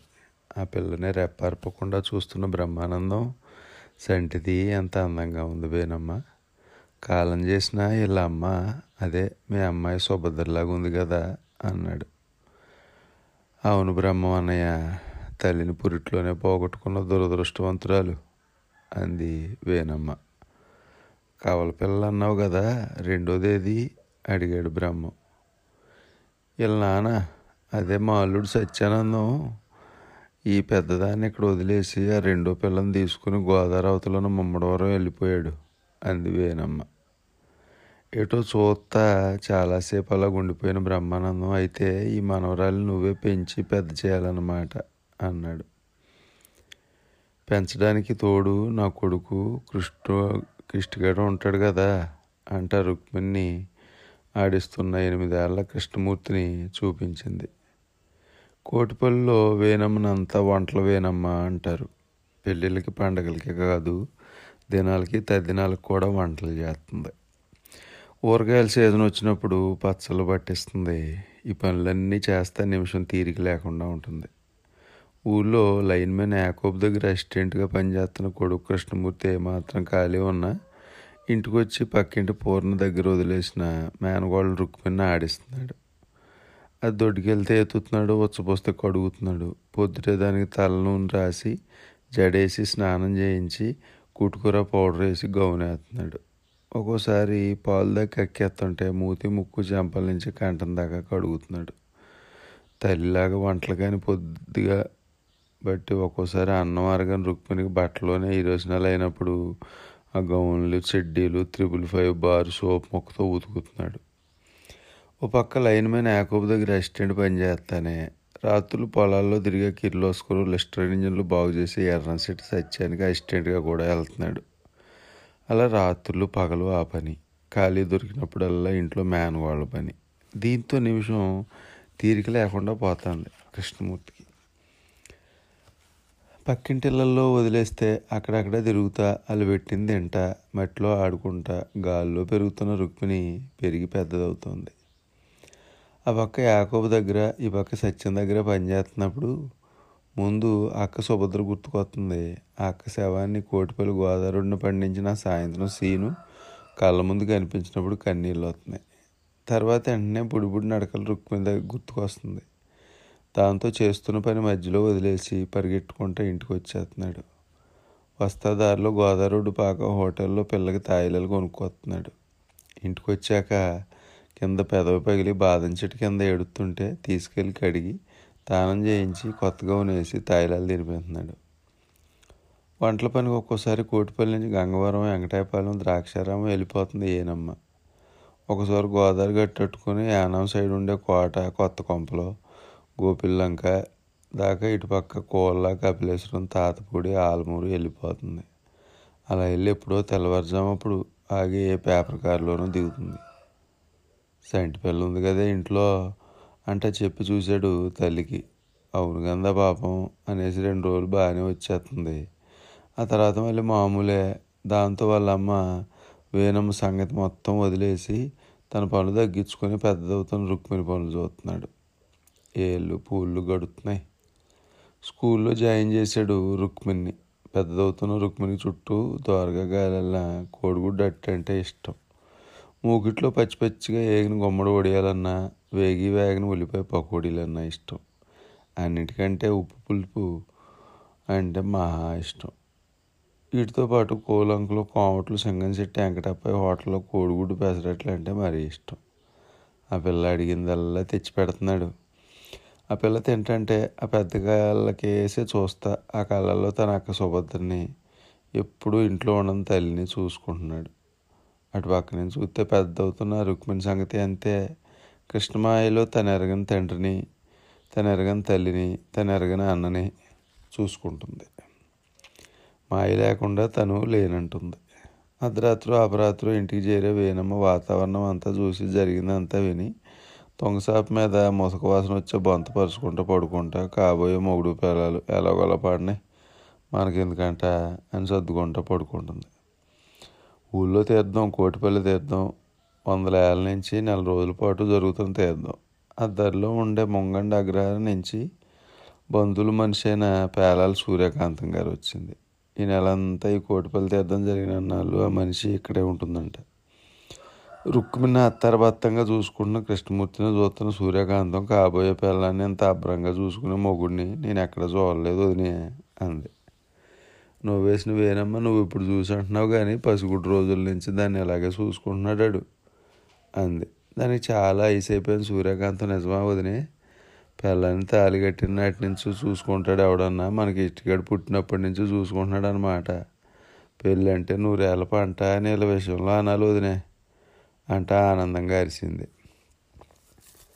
ఆ అరుపులకి చాలా ఇదైపోయిన వేణమ్మ రుక్మిణి రోజుల బిడ్డలో ఉన్నప్పటి నుంచి వేళ దాకా ఎలా సాగాడో చెప్తుంటే అమ్మో ఇలాంటిని పుట్టాక ఏం లేదు, మా ముంగండలో ఏం లేదు, రాజుల్లో ఏం లేదు, డొక్కా సీతమ్మ గారు పుట్టిన లంకలకి అన్నవరంలో ఏం లేదు, ఆఖరికి అంతర్వేదిలో కూడా ఏం లేదు వదినే అనేసింది.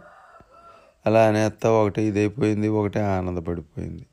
అలా వాళ్ళిద్దరూ మాట్లాడుకుంటుంటే వెంటనే కృష్ణమూర్తి ఇందులో ఈ చిత్రమే ఉంది, ఇడ్డూరమే ఉంది, పురిట్లోనే మా అక్క కాలం చేస్తే దీన్ని మా బావ వదిలేసిపోతే సాగటంలో చిత్రమే ఉంది, దీనికి గోదావరి అవతల బంధువు ఎందుకండి ఎంత గోలు చేస్తుంది అనుకున్నాడు. వానాకాలం వచ్చింది, ఒకటే గాళ్ళు, వర్షాలు, వరదలు, కోటిపల్లి గోదావరి అంతా ఎర్రగా పొంగుతూ ఉంది. గోదావరి గట్టు మీద ఉన్న గానుగు చెట్టు మీద తడిసిన కాకి గజగజ వణుకుతుంది. ఆకాశం అంతా నల్లటి ఆడమనిషి శరీరంలాగా ఉంది. ఏ పక్క చూసినా గాళ్ళు, ఒకటే గాళ్ళు, పెద్ద పెద్ద గాళ్ళు, తుఫాను గాళ్ళు. కాతేరు కాపులు ఇంట్లో పెళ్ళంటే అరిసెలు, బూర్లు, పాకంగారులు చేయటానికి వెళ్ళింది వేణమ్మ. అదయ్యాక కందులపాలెంలో వైట్ల కృష్ణారావు చౌదరి గారి మనవడు గృహప్రవేశానికి కూడా వెళ్ళాలంది. కాబట్టి ఆ వంటల పిచ్చిది ఎప్పటికి వస్తుందో తెలియదు. ఇంట్లో చూస్తే రుక్మిణి రేడియో శ్రీలంక నుంచి వస్తుంది తెలుగు పాటల ప్రోగ్రాం ఉంటుంది. ఆ ప్రోగ్రాంలో మీనాక్షి పొన్నుదురే మాట్లాడుతుంది. కృష్ణారావేమో పిస్టన్ రింగులు ఇప్పి గ్రీజు పెట్టి బిగించే పనిలో ఉన్నాడు. బయట చూస్తే గాలి బాగా పెరిగింది, ఒకటే వర్షం.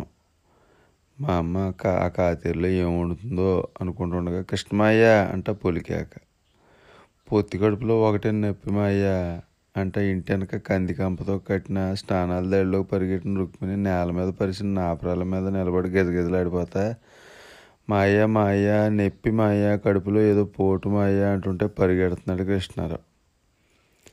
అక్కడికి వచ్చాక లోపలికి వెళ్లకుండా ఆగిపోయిన కృష్ణారావు సూపు నాపరాయి మీద పడ్డదని వర్షం కడిగేయటం మొదలెట్టింది. వర్షంలో ఒకటే తడిసిపోతుంది రుక్మిణి. కృష్ణారావుకి అర్థమైంది రుక్మిణి పెద్ద మనిషి అయిందని, రుక్మిణి రజస్సులయ్యిందని. ఆ వర్షంలోనే తుడుచుకుంటా పడతా లేస్తా ఏటిగట్టు మీద కాపురం ఉండే మేదరోళ్ళ దగ్గరికి వెళ్ళి కొత్త చేప తెచ్చి పరిచి స్నానం చేయించిన రుక్మిణి ఆ చేప మీద కూర్చోబెట్టాక స్నానాల దల్లోకి వెళ్ళి రుక్మిణి బట్టలన్నీ 3-5 బారు సోపు మొక్కతో తెగ ఉతికి దండం మీద ఆరేశాడు.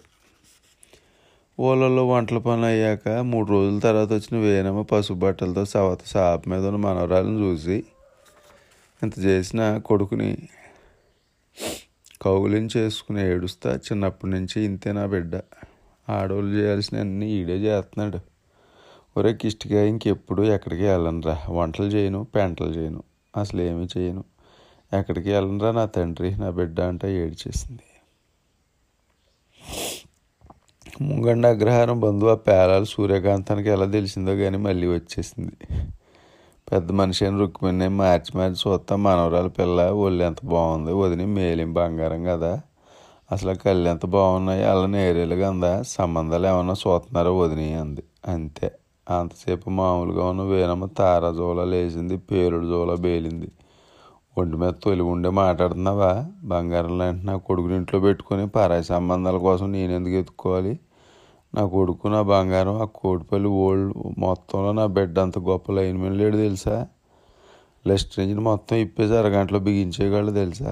అలాంటి నా బెడ్ను వదిలేసి నా మనవరాలకి ఎక్కడో సంబంధాలు ఎదగడం అంటే అసలు ఆ మధ్య నువ్వు వచ్చినప్పుడు ఏం మాట్లాడుకున్నావు నువ్వే వాళ్ళిద్దరిని ఎంతో ఇదిగా పొగిడేవి చెప్పే అంటే అరుతుంటే నారసెక్కంలో బట్టలు సర్దేసుకొని అమాంతంగా కోటిపల్లి రేవులోకి పారిపోయిన బంధువు సూర్యకాంతం అర్ధగంటలో అద్దరి రేవులో దిగి ఆ తర్వాత తాళ్ళు జట్కా బండి ఎక్కేసింది.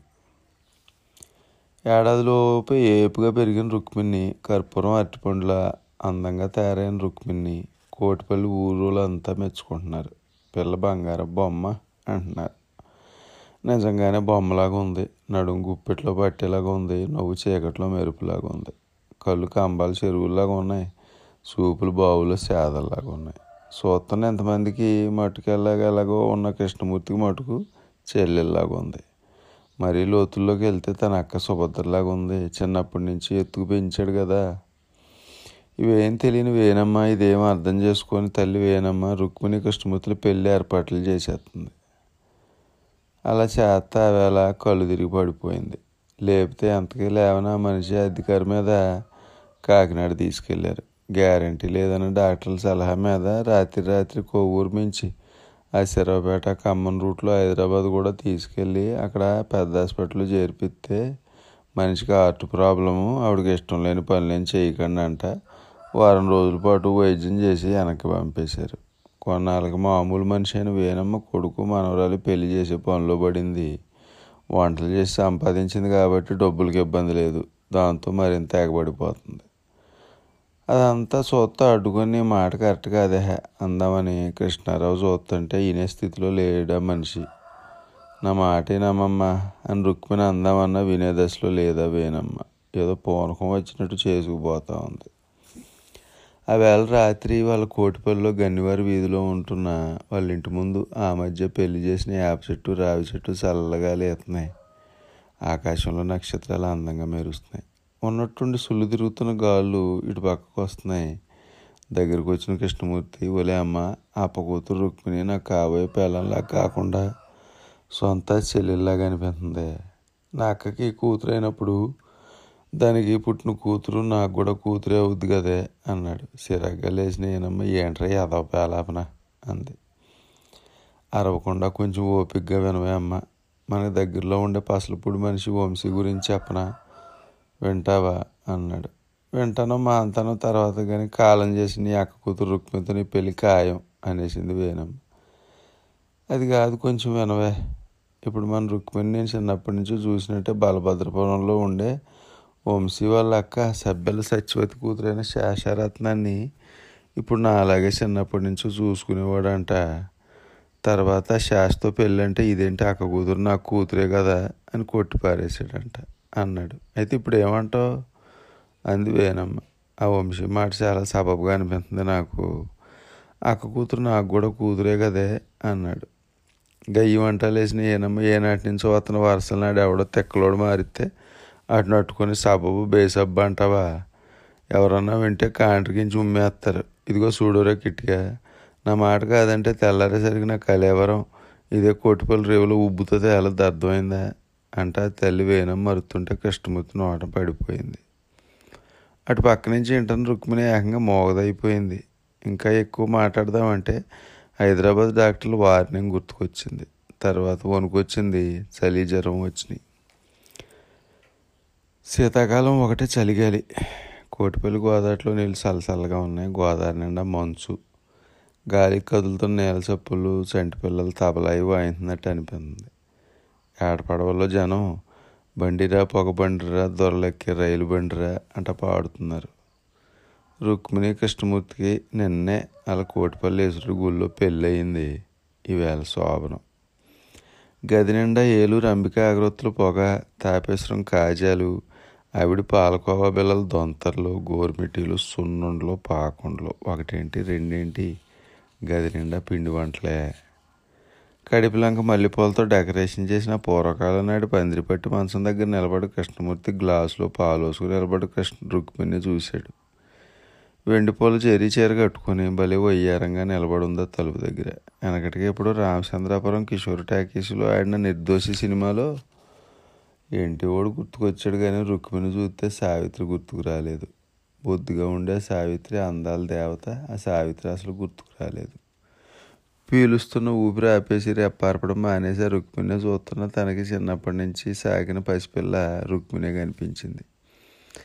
చంటిపిల్ల రుక్మిణి కనిపిస్తుంది, ఆ బోసిమూలతో ఉన్న చంటిబిడ్డ కనిపిస్తుంది. రెప్ప మొయ్యకుండా చూస్తున్నాడేమో, కనుగుడ్లకు గాలి తగిలిందేమో, కన్నీళ్ళు వచ్చినాయి. తన దగ్గరకు వచ్చి తన కళ్ళలో కన్నీళ్ళు చూసిన రుక్మిణి మాయ అని మెల్లగా అంటుంటే ఆ మాట అన్నయ్యలాగా వినిపించింది తనకి. అదే మొక్క రుక్మిణితో అంటే కరెక్ట్గా చెప్పామా అయ్యా, నేను నా పెనిమిట్లా అనుకోలేకపోతున్నాను మా అయ్యా అంది. నేను నా చెల్లెల్లా తప్ప ఇంకెలాగా చూసుకోలేకపోతున్నానే రుక్మిణి అన్నాడు. నేను నీలాగే అనుకుంటున్నాను మా అయ్యా, అమ్మమ్మ మొండిగా బలవంతం చేస్తే తలంచుకుని పుత్తులతోటి కట్టించుకున్నాను, కానీ నువ్వు నాకు మావయ్య కాదు అన్నయ్యవి, ఇంకా చెప్పాలంటే అన్నయ్యగా కాదు మావయ్యగా కాదు పురిట్లో పోయినా మా అమ్మవే,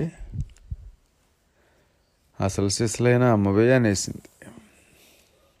అంటేనే ఏడ్చేస్తుంది, ఒకటే ఏడుస్తుంది.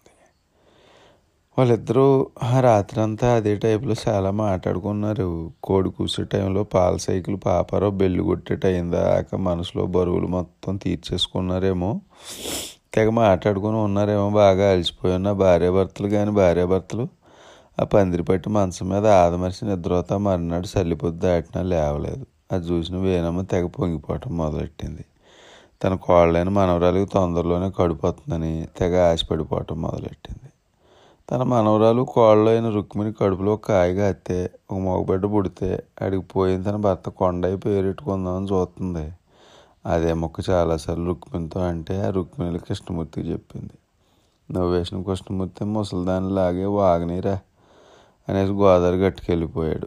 మనవడి కోసం ఇంట్లో పూజలు చేయించడం, మన నుంచి వచ్చిన కోయిదూరను పిలిచి జాతకాలు చెప్పించుకోవడం, ఆలమూరు వరాల దుర్గమ్మకి, మట్లపాలెం మహాలక్ష్మికి, కాంట్రకోట నౌకాలమ్మకి మొక్కులు మొక్కడం లాంటివి ఎక్కువైపోయినాయి వేణమ్మకి. పోను తను వంటలు చేసి పచ్చలు బట్టి సంపాదించిన మొత్తం సొమ్మంతా తగలేయటం చూస్తున్న రుక్మిణి కృష్ణమూర్తి తెగ కంగారు పడిపోతున్నారు. ఎవరో ఇచ్చిన ఐడియా అంటది, ప్రతి రాత్రి ఇద్దరిని గదిలోకి పంపించేసి బయట తాళాలు పెట్టేసి తెల్లలు త్యాగారం చేస్తుంది. రాత్రి పగలు అదే ఆలోచనలో అదే యావ. మారేడు మిల్లు అవతల సింతూరు అడవుల్లోంచి వచ్చిన కొండోడు నీ కొడుకులో తేడా ఉంది అంట ఊరపిచ్చుకు లేహ్యం తయారు చేస్తే బోళ్ళు డబ్బులు పోసి కొనటమే కాకుండా రాత్రుల తినేదాకా చంపేయటం మొదలెట్టింది. మదన కామరాజు కథల పుస్తకం రుక్మిణికి ఇవ్వటమే కాదు, వాటిని చదివి వినిపించడం మొదలెట్టింది. బూతు బొమ్మలు చెక్కిన గొల్లకి తిప్పుతా ఆ బొమ్మలనే చూపిస్తా మాట్లాడుతుంది వేణమ్మ. ఓ రోజు రాత్రి అడిగింది రుక్మిణి, మా అయ్య అమ్మమ్మ కోరిక తీరాలంటే ఏం చేయాలి అని. నవ్వేసిన కృష్ణమూర్తి అది తీరదులే కానీ ఇంకేదన్నా మాట్లాడరా అన్నాడు. కాదు మా అయ్య, తాత నాకు పుట్టాలని ఆరాటపడుతుంది కదా మనిషి, ఏం చేద్దాం చెప్పు మరి అంది. చెప్పడానికి ఏముంది, ఏది తట్టడం లేదు మట్టి పొరకి, నీకు ఏమన్నా ఐడియా వస్తే చెప్పు అన్నాడు. ద్రాక్షారామం భీమేశ్వర స్వామి గుడిలో తూర్పు దిక్కున శంకరనారాయణమూర్తి చెట్టు ఈ కుడిపక్క కాలభైరవుడు గుడి ఉంది, ఆయన విగ్రహం నగ్నంగా ఉంటుంది. పిల్లలు పుట్టిన ఇళ్ళాలు ఆ గుడిలో ఒక రాత్రి నిద్ర చేయాలి, చేస్తే తప్పకుండా పిల్లలు పుడతారు. అలా చేశాక మగపిల్లడు పుడితే బూర్ల దండ, ఆడపిల్ల పుడితే గారెల దండ కాలభైరవ స్వామి మెడలో వేయాలి. కార్తీక పౌర్ణమి రోజులు వంటలు వేణమ్మ కోళ్ళు రుక్మిణి తీసుకెళ్ళి ద్రాక్షారామం వెళ్ళింది. తుఫాన్ అంటే రాత్రి అనక పగలనక కుర్తుంది. అవతలొడ్డునున్న ఐనవేలు పడవలోకి వెళ్తున్నప్పుడు పొంగుతున్న గోదాట్లో పడవ ములిగి రుక్మిణి చచ్చిపోయింది. రుక్మిణి శవాన్ని ఆ కోటిపల్లి గోదావరి ఒడ్డునే పండించాక స్నానం చేసి ఇంటికి వచ్చాడు కృష్ణమూర్తి. తన భార్య కాని భార్య, తన చెల్లి కంటే ఎక్కువ అని చెల్లి పోయినాక సుభద్ర కంటే ఎక్కువ ఎంత అని చెల్లి వెళ్ళిపోయింది. పోయినా మనిషి గురించి ఆలోచిస్తామని కృష్ణమూర్తి అదోలాగా అయిపోయాడు. తన అక్క, తన చెల్లి, తన తల్లి పోయినందుకు అదోలాగా అయిపోయాడు. ఆవేళ ఎందుకో కోటిపల్లి గోదావరి రోడ్డు మీద గాలి చాలా బాగా ఎత్తుంది. వస్తా పోతా ఉన్న రవాణా పడవల్లో జనం కూడా ఆనందంగా ఉన్నారు. పామంచాలకి ఎడం పక్క నుంచి ముసలి రావి చెట్టు ఆకులు తెగ రాలుతున్నాయి. మెట్ల మీద కూర్చున్న కృష్ణమూర్తి తల మీద తలంబ్రాల్లా పడుతున్నాయి. కొండగాలు తిరిగింది, గుండె ఊసులాడింది పాట నావ మీద గేడేసే శనగంగరా తెగ పాడుతున్నాడు. చాలాసేపు రేవులో ఉండి చంటబ్బాయిగడి కొబ్బరి నవ్వు తిని ఇంటికి వచ్చేటప్పటికి గుమ్మం దగ్గరే కాసు కూర్చున్న వేణమ్మ తను రెక్కట్టుకుని లోపలికి లాక్కెళ్ళి మండువాలో కూర్చున్న 50 ఏళ్ళ మనిషిని చూపించి, ఎవరనుకుంటున్నావు? అద్దరిలో మమ్మరివాడలో ఉంటున్నాడు మీ బావ, మీ అక్క సుభద్రమ్మగుడు రెండో పిల్ల సత్యభావని తీసుకెళ్ళాడు కదా, లేవరకం వల్ల ఆ పిల్లకి సంబంధాలు రావడం లేదంట, దాంతో ఆ పిల్లని నీకు ఇచ్చి చేద్దాం అనుకుంటున్నాడు, ఏమంటావు అంది. రుక్మిణి పోయిన బెంగలో ఉన్న కృష్ణమూర్తి ఏం మాట్లాడాలో అర్థం కాని దశలో ఉన్నాడు. వేణం పెడుతున్న అస భరించలేక సర్లే అనేసాడు. సర్లేగా సరిగ్గా చెప్పరా అంది వేణమ్మ. ఆలోచించిన కృష్ణమూర్తి ఆ తల్లి కోసం ఆలోచన కృష్ణమూర్తి నీ కోసం చేసుకుంటాను, ఆ పిల్ల మొహం కూడా చూడకుండా చేసుకుంటాను మరి కానీ అన్నాడు. ఈ కోటిపల్లి గుళ్ళోనే పెళ్ళైపోయింది ఆ వేళ, అయితే వేణమ్మ కోసం చేసుకుంటానని మాట ఇచ్చాడు కాబట్టి పిల్ల మొహం కూడా చూడలేదు. గోదాట్లో గలగలమంట చప్పులు, దూరంగా ఎక్కడి నుంచో ఆకాశం దించాలా నెలవంక తుంచాలా అంట పాట, ఆగాగి వీస్తున్న గాళ్ళు. వాతావరణం అంతా బాగుంది, హాయిగా ఉంది, అందంగా ఆనందంగా ఉంది, పరమానందంగా ఉంది. ఆ వేళ శోభనం రాత్రి, సత్యభావంతో శోభనం తనకి అందంగా తయారయ్యి తల్లో పిఠాపురం మల్లెపూలు పెట్టుకుని శోభనం గదిలోకి వచ్చిన ఆ సత్యభావం చూసిన కుర్తముట్టుకు మెంటలు వచ్చింది. డిటో తన భార్య కాని భార్య రుక్మిణిలాగే ఉంది సత్యభామ. కవలల్లో ఒకటి కాబట్టి సత్యభావను రుక్మిణి కనిపిస్తుంది తనకి. సత్యభావంలో చిన్నప్పుడు తను ఆడించిన ఆ చెల్లి పాప రుక్మిణి కనిపించింది.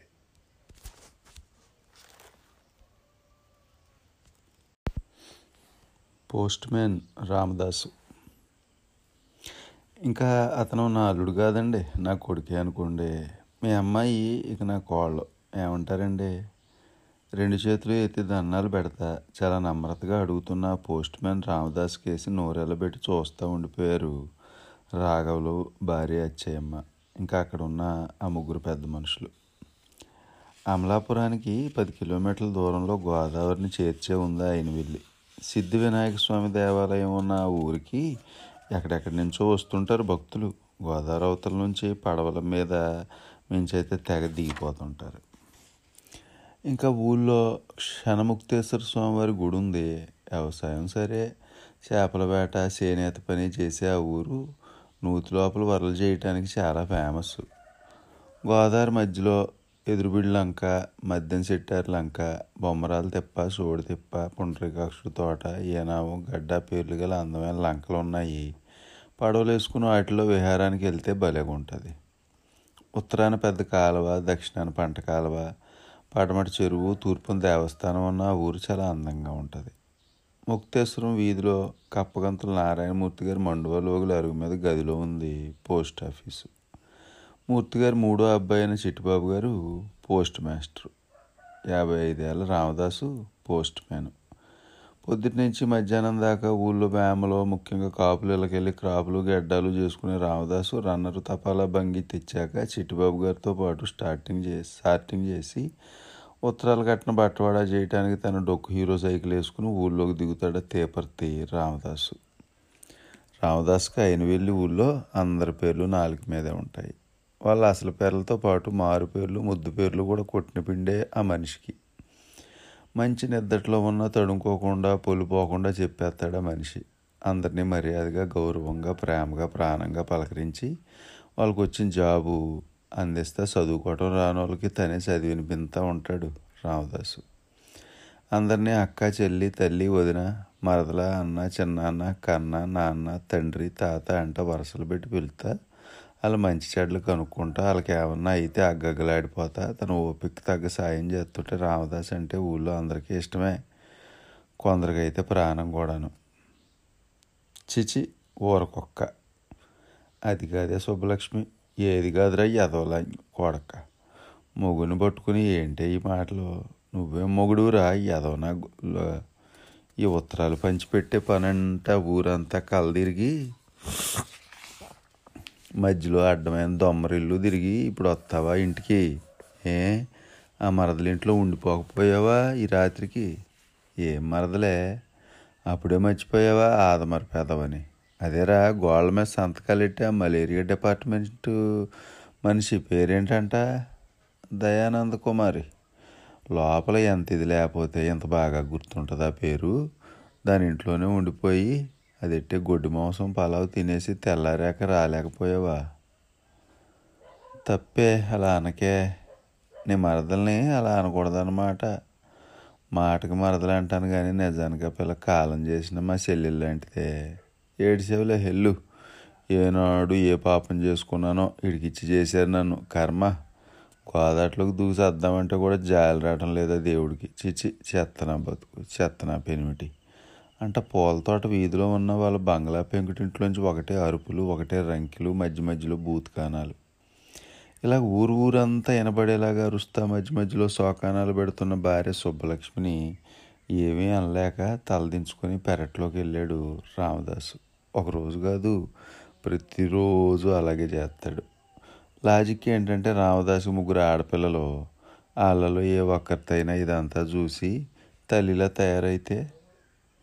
సుబ్బలక్ష్మి ఎప్పుడు ఎవరితోనూ నవ్వుతూ ఉండటం కానీ, కలుపుగోలుగా మాట్లాడడం కానీ ఊళ్ళో ఎవరు చూసరగరు. ఎందుకని ఆరా తీస్తే తను చాలా అందగెత్తిన నమ్మకం చాలా ఎక్కువ అంట. ఆ పొగరుతోటే ఇలా ఉంటుందంట. అలాంటి మనిషికి మొగుడు రామదాస్ మీద చాలా అనుమానం. నీతో ఏ సంబంధం లేకపోతే ఊళ్ళో ఆడవాళ్ళందరితోటి ఎందుకు అలా మాట్లాడతావు అంటది. ఆడవాళ్ళతోటి కాదే, మగవాళ్ళతో కూడా అలాగే మాట్లాడతాను, అది చూడలేదా నువ్వు అంటాడు రామదాసు. చూశాను. మరి దానికేమంటావు? మగవాళ్ళతో ఇంత బాగా మాట్లాడి ఇలా ద్వారా ఆడవాళ్ళలాగే ఎదవ పర్ణాగం అంటాను.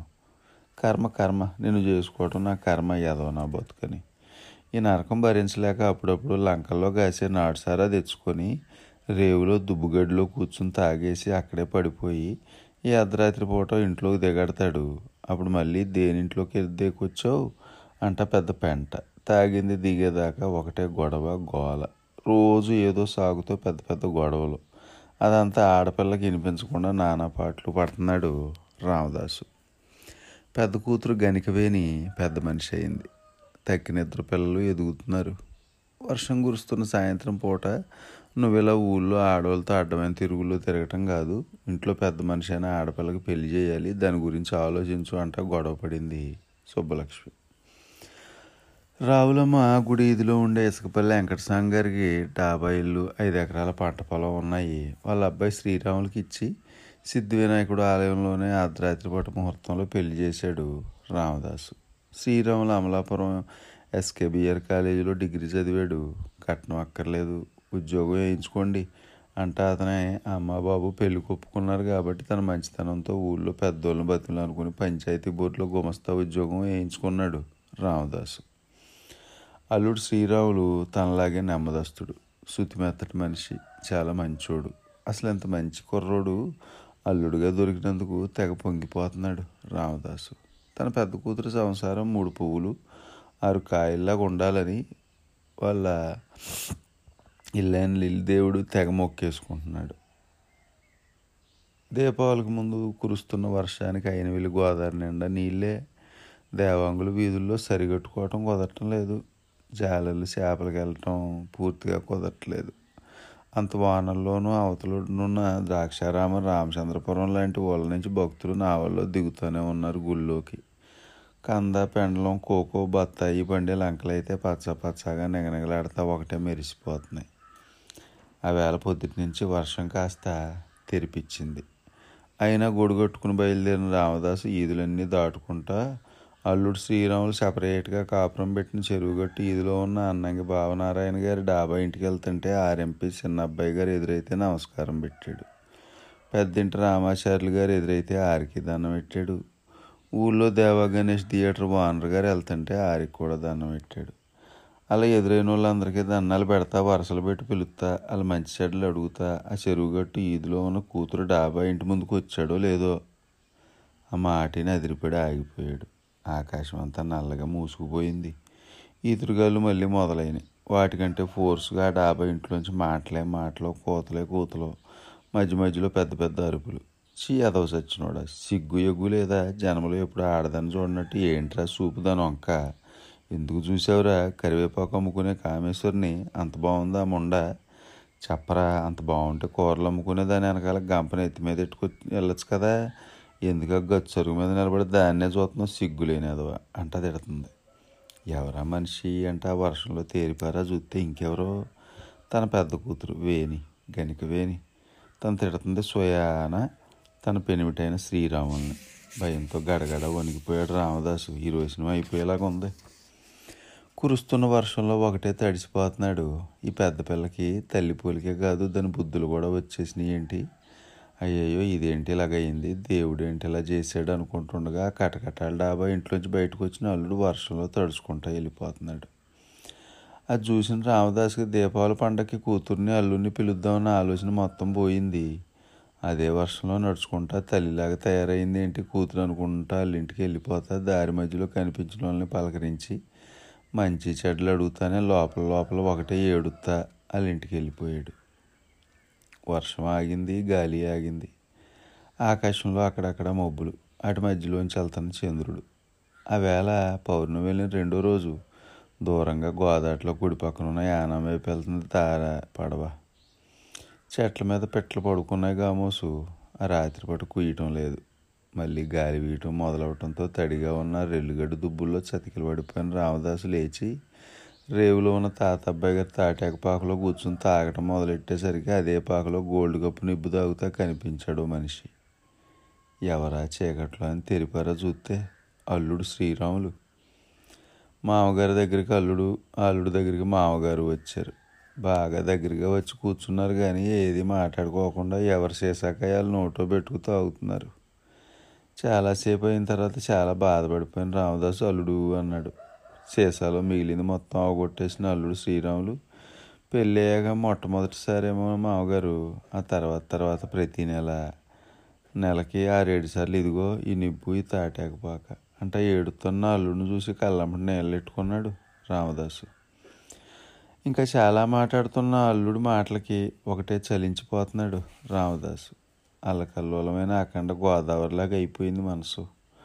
వాదారుద్దామని చెయ్యి అల్లుడి మీద వేద్దాం అనుకున్నాడు కానీ తప్పు చేసిన వాళ్ళ వెనక్కి లాగేసుకున్నాడు దాన్ని. వర్షాకాలం వెళ్ళి శీతాకాలం వచ్చింది. పొడుగు రాత్రులు పొట్టిపగల్లో గోదావరికి వెళ్ళి వస్తున్న నెట్ల రాజబాబు గారిని, అన్నంగి రామం గారిని, ఒడ్డుకి వెళ్ళబోతున్న దాట్ల అచ్యుతరాజం గారిని పలకరిస్తున్నారా పొద్దుటిపూట. సత్యానందం గారింట్లో గోర సత్యం పట్టిన తాసుపాముని ఈదుల్లో జనాలు ఎరగబడి చూస్తున్నారు. ఎరకల సత్యన పందులు గోదావరేపు తోలుకుంటూ పోతుంటే ఉత్తరాలు కట్టెట్టుకుని ఎదురైన పోస్ట్ మ్యాన్ రామదాసు ఆడి మంచి చెడ్డలు అడుగుతున్నాడు. వాళ్ళు ఇంటి వెనకాల వంట చేసుకుని దుబ్బుగడ్డి పాక మీద పాకిన ఆనపాదుకు కాసిన లెక్కెట్టలేనని కాయల్లో దాన్ని దింపి పులిచెడదామని నిచ్చినేసుకుని ఆ పాక పైకెక్కి కాయ తెంపబోతున్న గనికి వేని కాలు జారింది. జరజర జారుకుంటా ఒకటే పులికేకలు పెడతా అంతెత్తు పాకమించి దబాలమని పడింది. గనికి వేని 2 కాళ్ళు చేతులు చచ్చుబడిపోయినాయి. ఏ డాక్టర్ గారి దగ్గరికి తీసుకెళ్ళినా ఇది చచ్చువాతం, ఈ మనిషి కాళ్ళు చేతులు ఈ జన్మకు పనిచేయవు అనేసి పంపేస్తున్నారు. అమలాపురం నల్లొంతం దగ్గర ఉన్న సలాది సూర్యచంద్రరావు కారు నెలకు మాట్లాడేసుకుని అందులో భార్యను పడుకోబెట్టి రాజమండ్రి, కాకినాడ, విశాఖపట్నం ఇలా రకరకాల ఊళ్ళల్లో ఉన్న గొప్ప గొప్ప డాక్టర్లందరి దగ్గరికి తిప్పుతున్న శ్రీరాములు పొదుపుగా వెనకేసుకున్న డబ్బు మొత్తం అయిపోయింది. పెళ్ళాం వైద్యం కోసం బట్టన వెళ్ళే దారిలో రోడ్డు పక్క 2 ఎకరాలు అమ్మేశాడు. అల్లుడు శ్రీరాములనే చూస్తున్నాడు రామదాసు. గనికి వెనుకన్నీ మంచం మీదే. తల్లి చెల్లెలు ఏదో మొహం చూపించి వెళ్ళిపోతున్నారు. పైకానాలోకి మోసుకెళ్ళటం, స్నానం చేయించడం, చీరగట్టడం, అన్నం తినిపించడం అన్నీ చేస్తున్న ఆ శ్రీరాముల్ని రెప్పార్పకుండా చూస్తున్న రామదాసు కళ్ళెమ్మటి నీళ్లు తిరుగుతున్నాయి. నా కూతురు ఎంత అదృష్టవంతురాలు, ఏ జన్మలో ఎంత పుణ్యం చేసుకుందో అనుకుంటుంటే అతనికి తెలియకుండానే గుండెలు బొరువెక్కిపోతున్నాయి. మళ్ళీ కళ్ళల్లోంచి నీళ్ళు వచ్చేస్తున్నాయి. కందికొప్ప నుంచి వచ్చిన మద్యం సెట్ నల్లబ్బాయి గారు చంద్రరావు వచ్చి పావురం రక్తం రాస్తే తగ్గుద్దంటే తెచ్చి రాస్తున్నాడు. అనాథవరం నుంచి వచ్చిన దానబోయిన సావిత్రి గారు చుట్టం పలానా తైలం తెచ్చి మదన చేస్తే మంచిదంటే అది చేస్తున్నాడు. ఇలా ఎవరులేం చెప్తే అది చేస్తున్నాడు. ముమ్మడివరంలో ఉండే సత్యభామ గారి మనవరాలు మొగుడు సిత్తజలు శ్రీనివాస్ హైదరాబాద్లో ఉంటాడు. సినిమాలో ప్రొడక్షన్ మేనేజర్ పనిచేసి అతను సినిమాల్లోనూ టీవీల్లోనూ యాక్ట్ చేసే కిన్నెర అన్నయ్య కూడాను. ఆ ఏడాది పెద్ద పండగకి అత్తోరింటికి వచ్చిన అతను ఆయన వీళ్ళు గుళ్ళోకి వచ్చి బాలరాజు అనే మనిషి ద్వారా శ్రీరాములు భార్యకైంది తెలుసుకుని వచ్చి అర్జెంటుగా మీ ఆమెని చింతలపల్లి తీసుకెళ్ళి చెప్తాను అంట. ఆ ఊళ్ళో గొప్ప ఆయుర్వేదం డాక్టర్ అయిన 94 ఏళ్ల పిల్ల గోవిందపాత్రుడు గారి గురించి చెప్పిందే చెప్పి చాలా గొప్ప నమ్మకం కలిగించి మరీ బయలుదేరమన్నాడు. మర్నాడు తెల్లారి గట్టొచ్చిన సూర్యచంద్రరావు కారులో శ్రీరాములు పిల్లాన్ని అపురూపంగా ఎత్తుకుని వెనక సీట్లో కూర్చోబెట్టి తీసుకెళ్తుంటే రెప్పార్పకుండా చూస్తున్నాడు రామదాసు. అన్నవరం, తుని, యలమంచిలి, అనకాపల్లి, విశాఖపట్నం దాటిన చిన్నకారు పెందుర్తి దాటి అరకు వెళ్ళే రూట్లోకి మళ్ళీతే కనిపించిన చింతలపాలెం బోర్డు వైపుకు తిరిగింది. పాతకాలం నాటి చింతలపాలెం ఊరు చాలా అందంగా ఉంది. సన్నగా పొడుగ్గా ఉన్న ఆయుర్వేద వైద్యుల పిల్ల గోవిందపాత్రుడు గారి వయసు 94 ఏళ్ళంట. అంతా ఆయన నాన్నగారు అని పిలుస్తారు. వాళ్ళ అబ్బాయి శివపాత్రుడు వాళ్ళు దాదాపు 300 ఏళ్ళ నుంచి విజయనగర సామ్రాజ్యానికి అనువంశిక ఆయుర్వేద వైద్యులంట. ఆగిన కారులోంచి భార్యను దింపుతున్న శ్రీరాములు చూసి గబగబా 3 ఆడోళ్ళు వచ్చి గనికివేని లోపల ఆశ్రమంలోకి తీసుకెళ్లారు. రోగిని పరీక్షలు చేసిన డాక్టర్ గారు ఆ మనిషి రోగం పేరు సర్వాంగవాతం అని చెప్పారు. రోజు ప్రతి 6 గంటలకి మహావిషగర్భ తైలంతో మహావాతారి తైలంతో మర్దనాలు చేయాలంట. వాతం కఫం లక్షణాలతో ఉన్న రోగం కాబట్టి వాతరాక్షసం, బృహద్వాస, చింతామణి మందుల్ని కడుపులోకి తీసుకోవాలంట. పాత బియ్యంతో వండుకున్న అన్నం, కనీసం 90 రోజుల పంట, ఆనబగాయ, రాచూసిరి వేసిన వంటలు పెట్టాలి. ఇలాగ ఈ ఆశ్రమంలో 45 రోజుల నుంచి 3 నెలల దాకా వైద్యం చేస్తే గుణం కనిపించచ్చంట. ఉంటాం, ఏదేమైనా నా భార్యకి కాళ్ళు చేతులు రావాలి. నా మనిషి పూర్వం మనిషిలాగా మా ఆయన వీళ్ళలో కళ్ళు తిరగాలండి బాబు అంట నాన్నగారు కాళ్ళు అట్టేసుకున్నాడు శ్రీరాములు. గనికివేని ట్రీట్మెంట్ మొదలైంది. పెళ్ళాం కోసం రాత్రి పగలనక కష్టపడుతున్నాడా శ్రీరాములు. మధ్యలో ఓసారి చూడడానికి ఆశ్రమానికి వచ్చిన రామదాసు మాతోయింది. రాత్రి పగలనక తెగ కష్టపడుతున్నాడా అల్లుడు శ్రీరాములు. వాళ్ళ దగ్గర మసాజులు చేయటం నేర్చేసుకున్నాడేమో, తను తెగ చేసేస్తున్నాడు. రోజులు గడుపుతున్నాయి. రోగి కాళ్ళు చేతులు కొంచెం కొంచెంగా కదులుతున్నాయి. శ్రీరాములో ఆనందం పెరిగిపోతుంది. ప్రతిరోజు పొద్దుటే వెళ్ళి నాన్నగారి కాళ్ళ మీద పడిపోతున్నాడు. 2వ నెలలో మళ్ళీ చూడడానికి వచ్చిన రామదాసు పక్కనే కూర్చుని భోజనం చేస్తున్న పెద్ద డాక్టర్ గారు అందరికీ నాన్నగారు, ఇంత గొప్ప మనిషిని నేను ఎక్కడా ఎప్పుడు చూడలేదు. ఇలాంటి మనిషి భర్తగా దొరకటం మీ అమ్మాయి అదృష్టం తెలుసా అన్నారు. చేతులెత్తి దండం పెట్టిన పోస్ట్ మ్యాన్ రామదాసు, చిత్తం బాబయ్య, చిత్తం నాన్నగారు, నిజంగా మా పెద్దది చేసుకున్న అదృష్టమేనండి ఇదంతా అనేసి కళ్ళు తుడుచుకున్నాక ఆ సాయంత్రం వైజాగ్ వెళ్ళి అక్కడి నుంచి అమలాపురం బస్సు ఎక్కాడు. రోజులు, వారాలు, నెలలు గడిచిపోతున్నాయి. వాళ్ళ ఇంటి ముందాగిన అంబాసిడర్ కారులోంచి దిగిన శ్రీరాములు నెమ్మదిగా డోరు తీస్తే దిగిన గనికివేని ఒకప్పట్లాగే నడుచుకుంటూ లోపలికి వెళ్తుంది. కూతురు వెళ్ళటం రెప్పార్పకుండా చూస్తున్న పోస్ట్ మ్యాన్ రామదాస్కి అల్లుడు శ్రీరాముల్లో దేవుడు కనిపిస్తున్నాడు. అల్లుడంటే మీ అల్లుడేనండి మేలి బంగారం అంటుంది దొమ్మరి పల్లాలు. దేవుడు లాంటి మొగుడు దొరికాడు మీ పెద్ద పాపకి. ఆ పిల్ల పేరేంటన్నారు అంటున్నాడు మమ్మడి వరపు కొల్లిదాసు. ఇలా ఎగస్ట్రాగా అంటున్నాను అనుకోకపోతే మీ అల్లుడు శ్రీరాములు గారిలో అందరి దేవుళ్ళు కనపడతారు నాకు అన్నాడు ఎల్లభద్రం. నూటికి కోటికి పుడతారండి బాబు ఇలాంటి గొప్పలు, మీ పెద్దలుడు మామూలుడు కాదు అన్నాడు యాళ్ళ ఎర్రియ్య. అలాంటి పొగడతలు అన్ని పొగడతలు పుట్టాక ఎప్పుడు వినలేదు. అందరి దగ్గరికి వెళ్ళిన రామదాసు తన పద్ధతిలో అందరినీ వరుసపెట్టి పిలుస్తా, చాలీ జన్మకి ఈవేళ కార్తీక పౌర్ణమి, మన ఆయన వీళ్ళు ఒడ్డున పార్టీ చేసుకుందాం, రావులపాలెంలో మా కొండారెడ్డి గారిని అడిగి చిగురు సీసాలట్టుకొస్తాను అన్నాడు. దీపాలప్పుడు వాళ్ళ ఇంటికి వెళ్ళి రాత్రి పార్టీ చేసుకోబోతున్న సంగతి చెప్పి రమ్మని శ్రీరాములను అడిగితే, మా నాన్నగారు ప్రతి రాత్రి 8ంటికి మర్దన చేయమన్నారు, మా ఆవిడికి నేను రాను మీరు చేసుకోండి అంట పంపించేశాడు మామగారిని. రోజులు, వారాలు, నెలలు గడుతున్నాయి. కోనసీమ కొబ్బరి తోటల గాళ్ళు హాయి హాయిగా జాయి జాయిగా ఎత్తున్నాయి.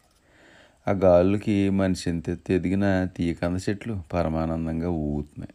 తమలపాకు తీగలైతే కన్నెపిల్ల కనురెప్పలా గమ్మత్తుగా కదులుతున్నాయి. ఎన్నెల్లో గోదావరి, ఆ గోదాట్లో వలలు, ఇసిరే జాలర్లు, ఏటలు వెన్నెల్లో భలే అందంగా మెరుతున్నాయి. పైకి ఎగిరిపడే చేపలు అదే వెన్నెల, డిటో వెన్నెల రాత్రి మగ్గన్నేతలు గమ్మత్తుగా సాగుతున్నాయి. దేవి గణేష్ థియేటర్లో బాలకృష్ణ సినిమాకు మొగుడితో పాటు వెళ్ళొస్తుంది గనికివేని. పుష్కరాలు వచ్చినాయి. ఈసారి 2 లక్షల మంది పుణ్యస్నానాలు చేశారా ఆయన వీళ్ళు రేవులో. పిల్లం ఏది కావాలంటే అది కొనిస్తా, ఎక్కడికి వెళ్ళాలంటే అక్కడికి తీసుకెళ్తున్నాడు. ఆ మనిషి ఆరోగ్యమే, ఆ మనిషి ఆనందమే తనకు కావాలనుకుంటున్నాడు శ్రీరాములు.